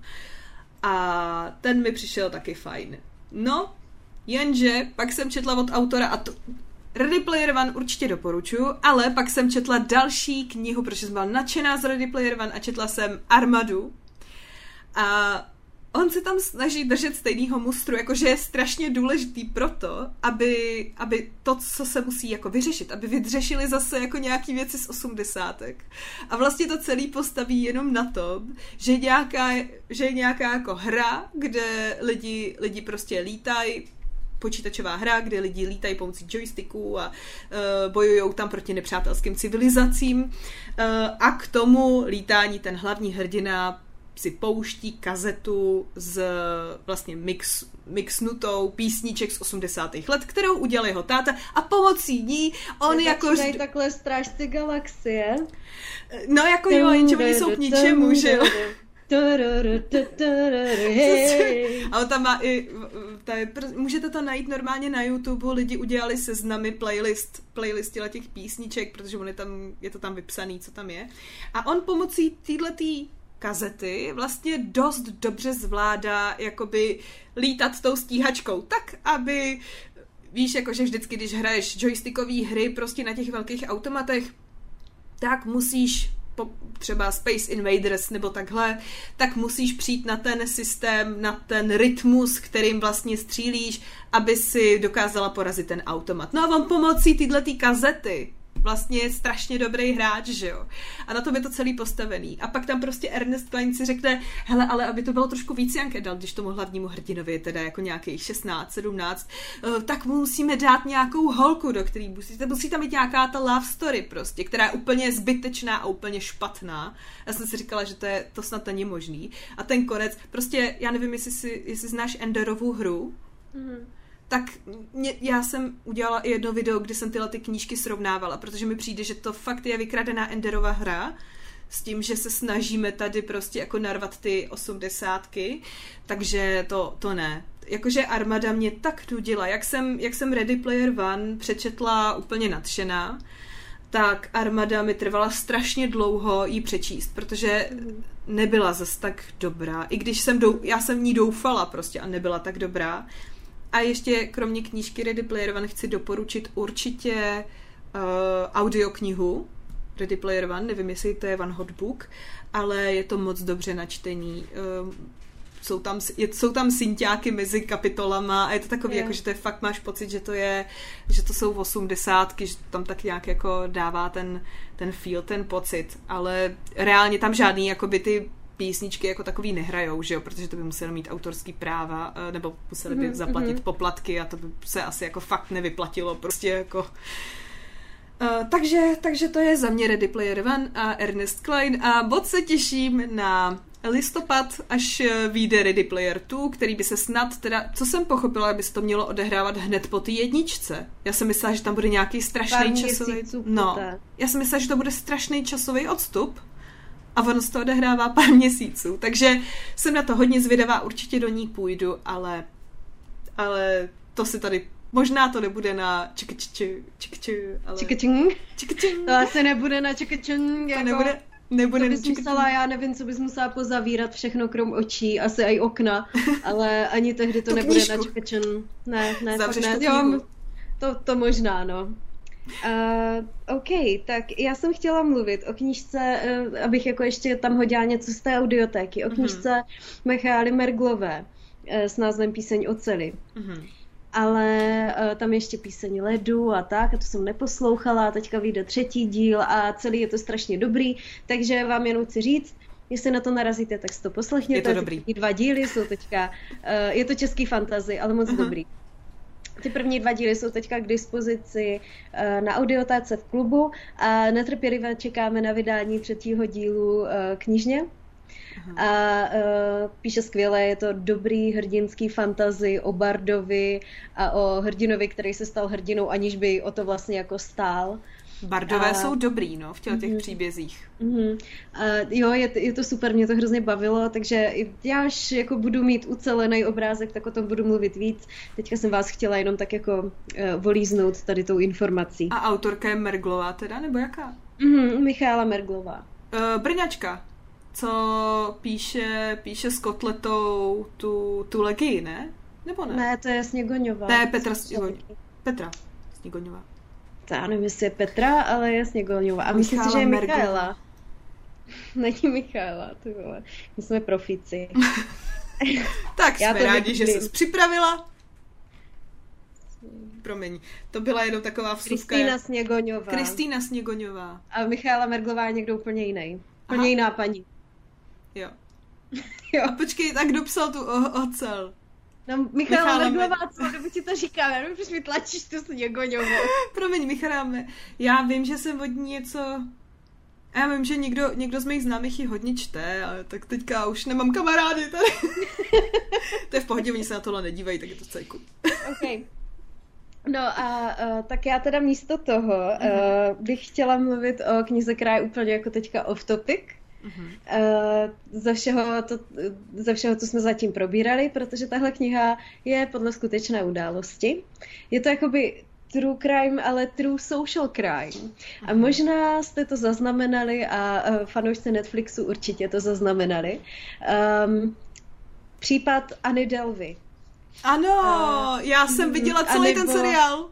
Ano, výborně, tak to seš v obraze, anebo tedy Anny Sorokiny, což je uh, ruská podvodnice, která se jak kdyby podmanila modní svět v New Yorku mm-hmm. a mhm. tady tu smetánku společenskou tím, že prostě uměla dobře lhát a podvádět. Mm-hmm. A za to ty vole všechna česté holce, že se všichni kolem nechali tak obalamutit. Jo. Ale já jsem ráda, že jsi viděla ten seriál, který se jmenuje Inventing Anna. A mimochodem musím říct, že ta, co jí hrála, taky zahrála hrozně dobře, mně přijde. Ten ano. přízvuk byl teda jako trochu off, ale eh, byl tak divný, jaký ho má Anna Delvey ve skutečnosti. Mm-hmm. Já jsem to viděla asi, protože jsem si to pustila jenom z dlouhý chvíle a pak jsem se od toho nemohla mm-hmm. odtrhnout a sledovala mm-hmm. jsem to asi do čtyř do rána, že jo. jsem musela si celou tu sérii. I do not have time for this, I do not have time for you. Kdybyste nevěděli, odkud to je, tak to je tady z toho seriálu Inventing Anna. Um, No, ale koukala a... jsem na to, koukala jsem na to právě s dubbingem, tím, jak jsem si to pustila jenom nějak no. jako, že, že to zkusím a pak mě to nějak chytlo, jak jsem na to koukala s dubbingem, takže jo, nemůžu tak... ohodnotit přízvuk. Ale musím říct, že co jsem se dívala na ČSFD, tak si myslím, že hodně lidí to nepochopilo. Za prvý, že to je podle skutečné události a za druhý, že, uh, že ta herečka hraje opravdu tu holku a že opravdu, já jsem se ona na to pak koukala. takhle divně tváří jo. a ona takhle divně opravdu vypadá, jo. Eh, nebo jako má prostě takový zvláštní hmm. jako jo, jo, jo. a ona se přizpůsobuje, ona je prostě sociální chameleon a právě to, že je takhle jako něčím jiná, mm-hmm. tak to k ní ty lidi přitahovalo. Jo, a já jo. jsem původně, já tady o té knize, která se jmenuje My Friend Anna, eh, do češtiny není přeložená, takže sorry. Um, ale aspoň možná, víme, možná čem... bude, jako teďka potom Serošu, možná jo. Nevím, to je docela dlouho už potom Seroši. Rachel de, de Loše Williams. Prostě to je Rachel ta kámoška? To je ta její kámoška, ale k tomu já jsem se chtěla dostat, Aha. protože když čteš tu knížku, to My Friend Anna, to popisuje tu situaci, kdy oni byli v Maroku, v tom hotelu, nechali se tam ubytovat, Anna mhm. neměla žádný prachy, uh-huh. jo, a furt se vymlouvala, že to přijde tehdy, tehdy, jo, tehdy, jo, takže jo. ta Rachel se zadlužila na osobní kartě, na firemní kartě, aby to jako všechno poplatila. Hmm. Hmm. A když to čteš z pohledu té Rachel, tak úplně cítíš tu její finanční úzkost. Já nevím, hmm. jestli někdo někdy zažil, uh, že ta chvíle, kdy prostě jako uh, nemáš přístup k účtu nebo máš strach, že se ztratí peněženku doklady, mm-hmm. že ti někdo něco ukrad, tak to je přesně tady ta úzkost, kterou ona ale prožívala rok.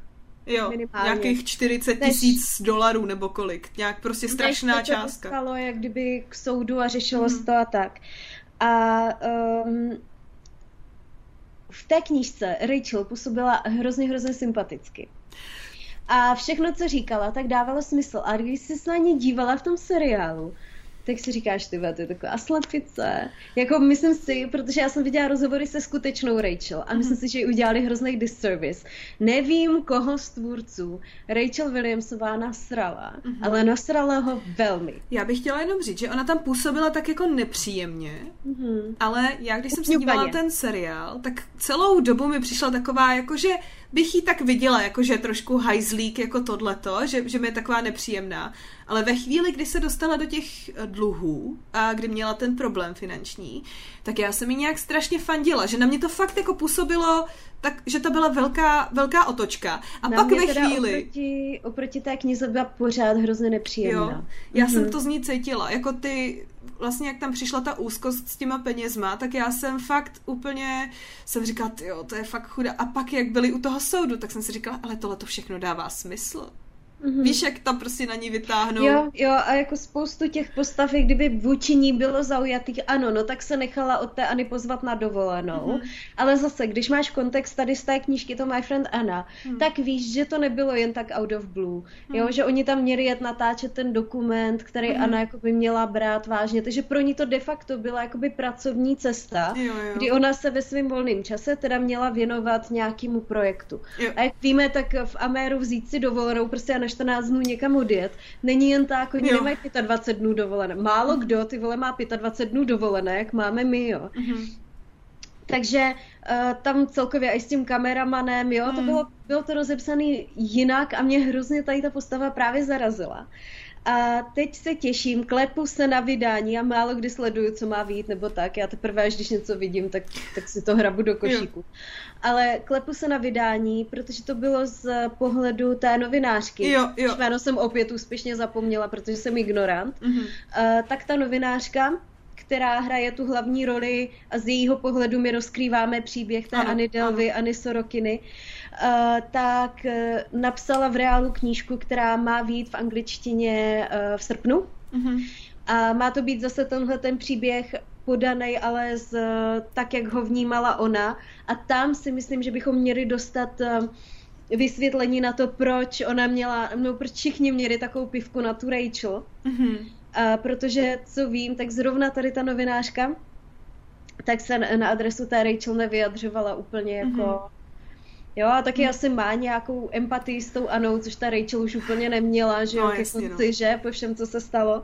Takže tohle to je třeba pro mě ohromně fascinující kauza. Kdo poslouchal kniholky tehdy a pak knizora, tak ví, že já úplně miluju tady ty ženský, který um, způsobí nějaký zlo kolem mm-hmm, sebe. Mm-hmm. A uh, když nikdo nepřijde o život, jenom prostě bohatí lidi přijdou o nějaký prachy. Jo, jakože ty si řekneš, o co jde, s úplně jiným jako uh, s úplně jiným mm.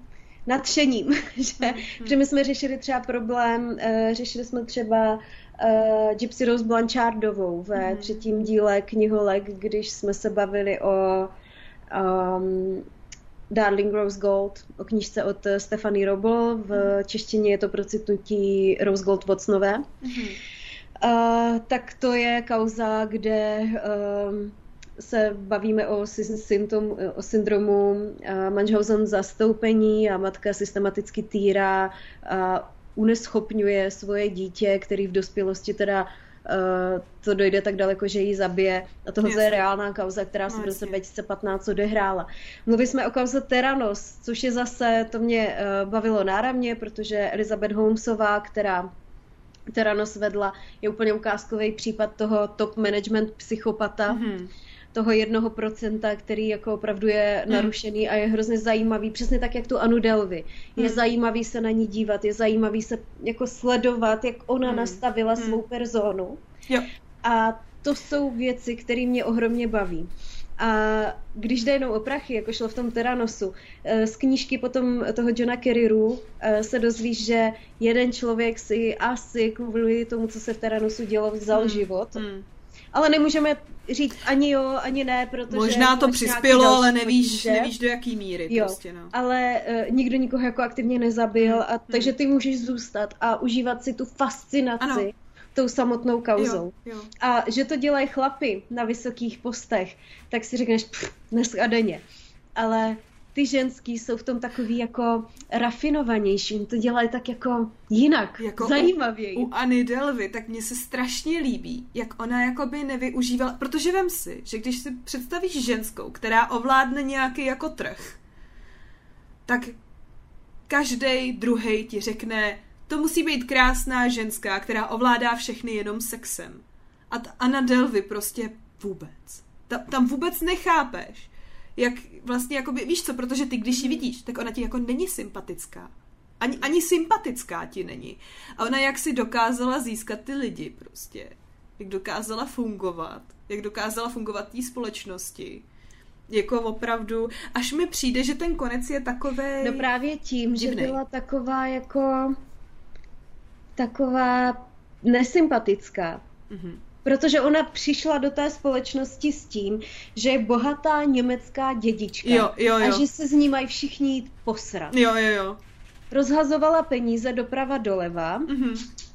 a ti lidi se u ní drželi, protože ona byla, ona měla nějaký status. Tam nešlo vůbec o to, jestli ona jako člověk je dobrý nebo špatný, mm-hmm. protože reálně nikdo neznal. Té, jo, a taky v téhle té vrstvě tam už se nehraje na přátelství, jo, ne. tam se hraje, to je jak mezi středověkou mm. šlechtou, jo, nebo mezi renesanční šlechtou, kde se hraje na status, na to, co můžeš jo. a nemůžeš, že Hlavně tam, tam hodně lidí z ní mm, vlastně těžilo ty peníze, že jo? Protože ty tam vidíš, že prostě i ten člověk, který se tvářil, jakože jak kdyby byl její otec, nebo takhle víš, jakože jí zastupoval a bylo to, že jsi měla pocit, že ta jejich ta jejich chemie je prostě otec dcera, víš co, a tak jako se mm. o ní hodně, hodně stará, tak ty zjistíš, na kolik peněz on vlastně jakoby by z ní měl přijít, ale tím, že mm. prostě něco nevyšlo a tím, že ona jako lhala v určitých věcech, tak on ty peníze jako nesehnal, ale prostě mhm. jenom ten příslip peněz dostal ty lidi do takových situací, a jako a no, ale to bylo i tak tom, tady, že... ten, tady ten člověk, o kterým ty mluvíš, tak on díky tomu, že eh, byl asociovaný s takhle velkým projektem, když se o něm začalo mluvit, tak mu to hmm. zase vysloužilo povýšení.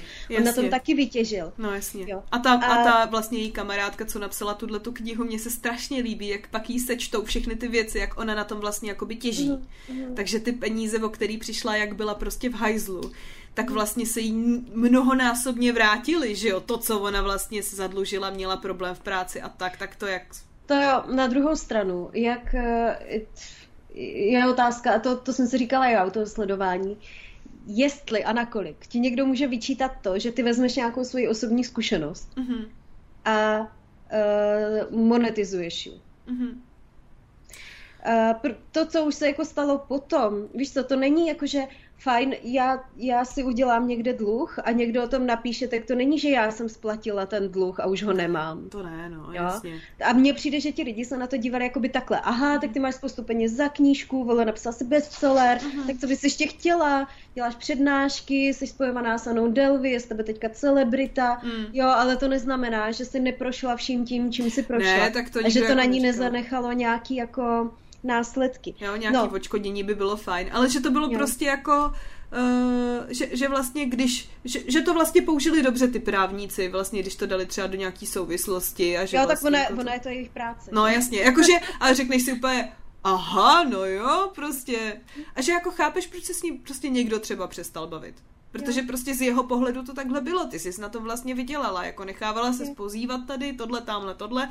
Jo, ale zase, když to dáš z jejího pohledu, já jsem z ní, jako fakt, ona byla strašně otravná, ještě teda jako měla i nepříjemný hlas. I v té češtině prostě no, měla počkej, a ty mluvíš, ale ty mluvíš o té seriálové postavě. Viděla jsi někdy Anu Delvy jako naživo? Jako anu nějaký rozhovory přímo s ní? Jo, viděla, viděla. Jo. No, ale jenom fakt doporučila uh, uh, The Behavior Channel na YouTube. To jsou čtyři odborníci na uh, čtení řeči těla, jakože fakt mm-hmm. v tom dělají třeba 20 let, školí armádu, školí různý jako mm-hmm. lidi, kteří provádějí výslechy s vrahama a podobně. Uh, napsali x bestsellerů, tak mají kanál, který se jmenuje uh, The Behavior Panel Mm-hmm. A oni rozebírají řeč těla právě různých uh, tady těch offendrů, ať už mm-hmm. jsou to vrazy, nebo Elizabeth Holmesovou tam mají, uh, mají tam tady tu Anu Delvy, mají mm-hmm. tam tu uh, Mel, Mel Gibson, se jmenovala, uh, mm-hmm. ano, jako ten herec. Uh, Australanka, která fejkovala, že má rakovinu a že se vyléčila ze čtvrtého stádia rakoviny uh, mozku.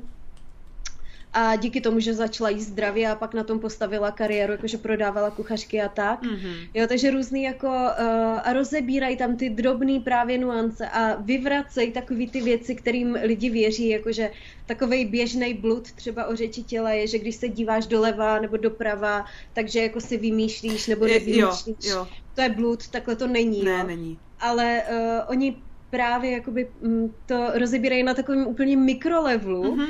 že je to fascinující se na to dívat fakt každý týden dvě hodiny. Já se je pouštím před spaním, já je úplně žeru. Já jsem byla uh, úplně zamilovaná do seriálu Anatomie lži. Viděla jsi to? To je tak skvělý prostě. Jo, jo.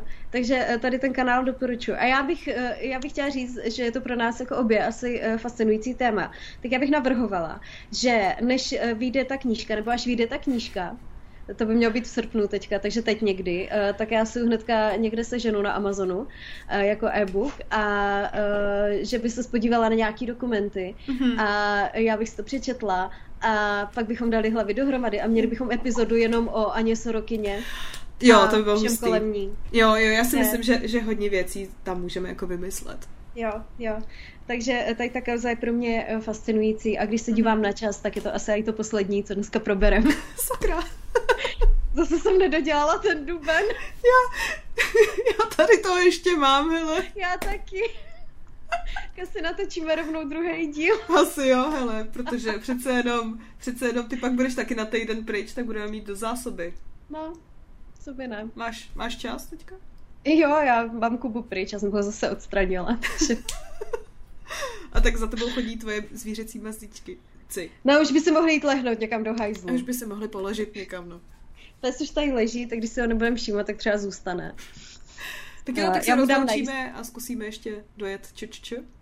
Jo, jo, jo, dáme si č, č, č, č, č, č, dvě. Čikačen. Čikačen dvě. Čikačen. Tak jo, tak se mějte a taky trochu čtěte, odebírejte nás, sledujte, sdílejte se svými kamarády, protože prostě tohle si nemůžete nechat jenom pro sebe. Smíte. Smíte, smíte si to. Smíte nás, smíte nás podporovat. Jo, podporujte nás.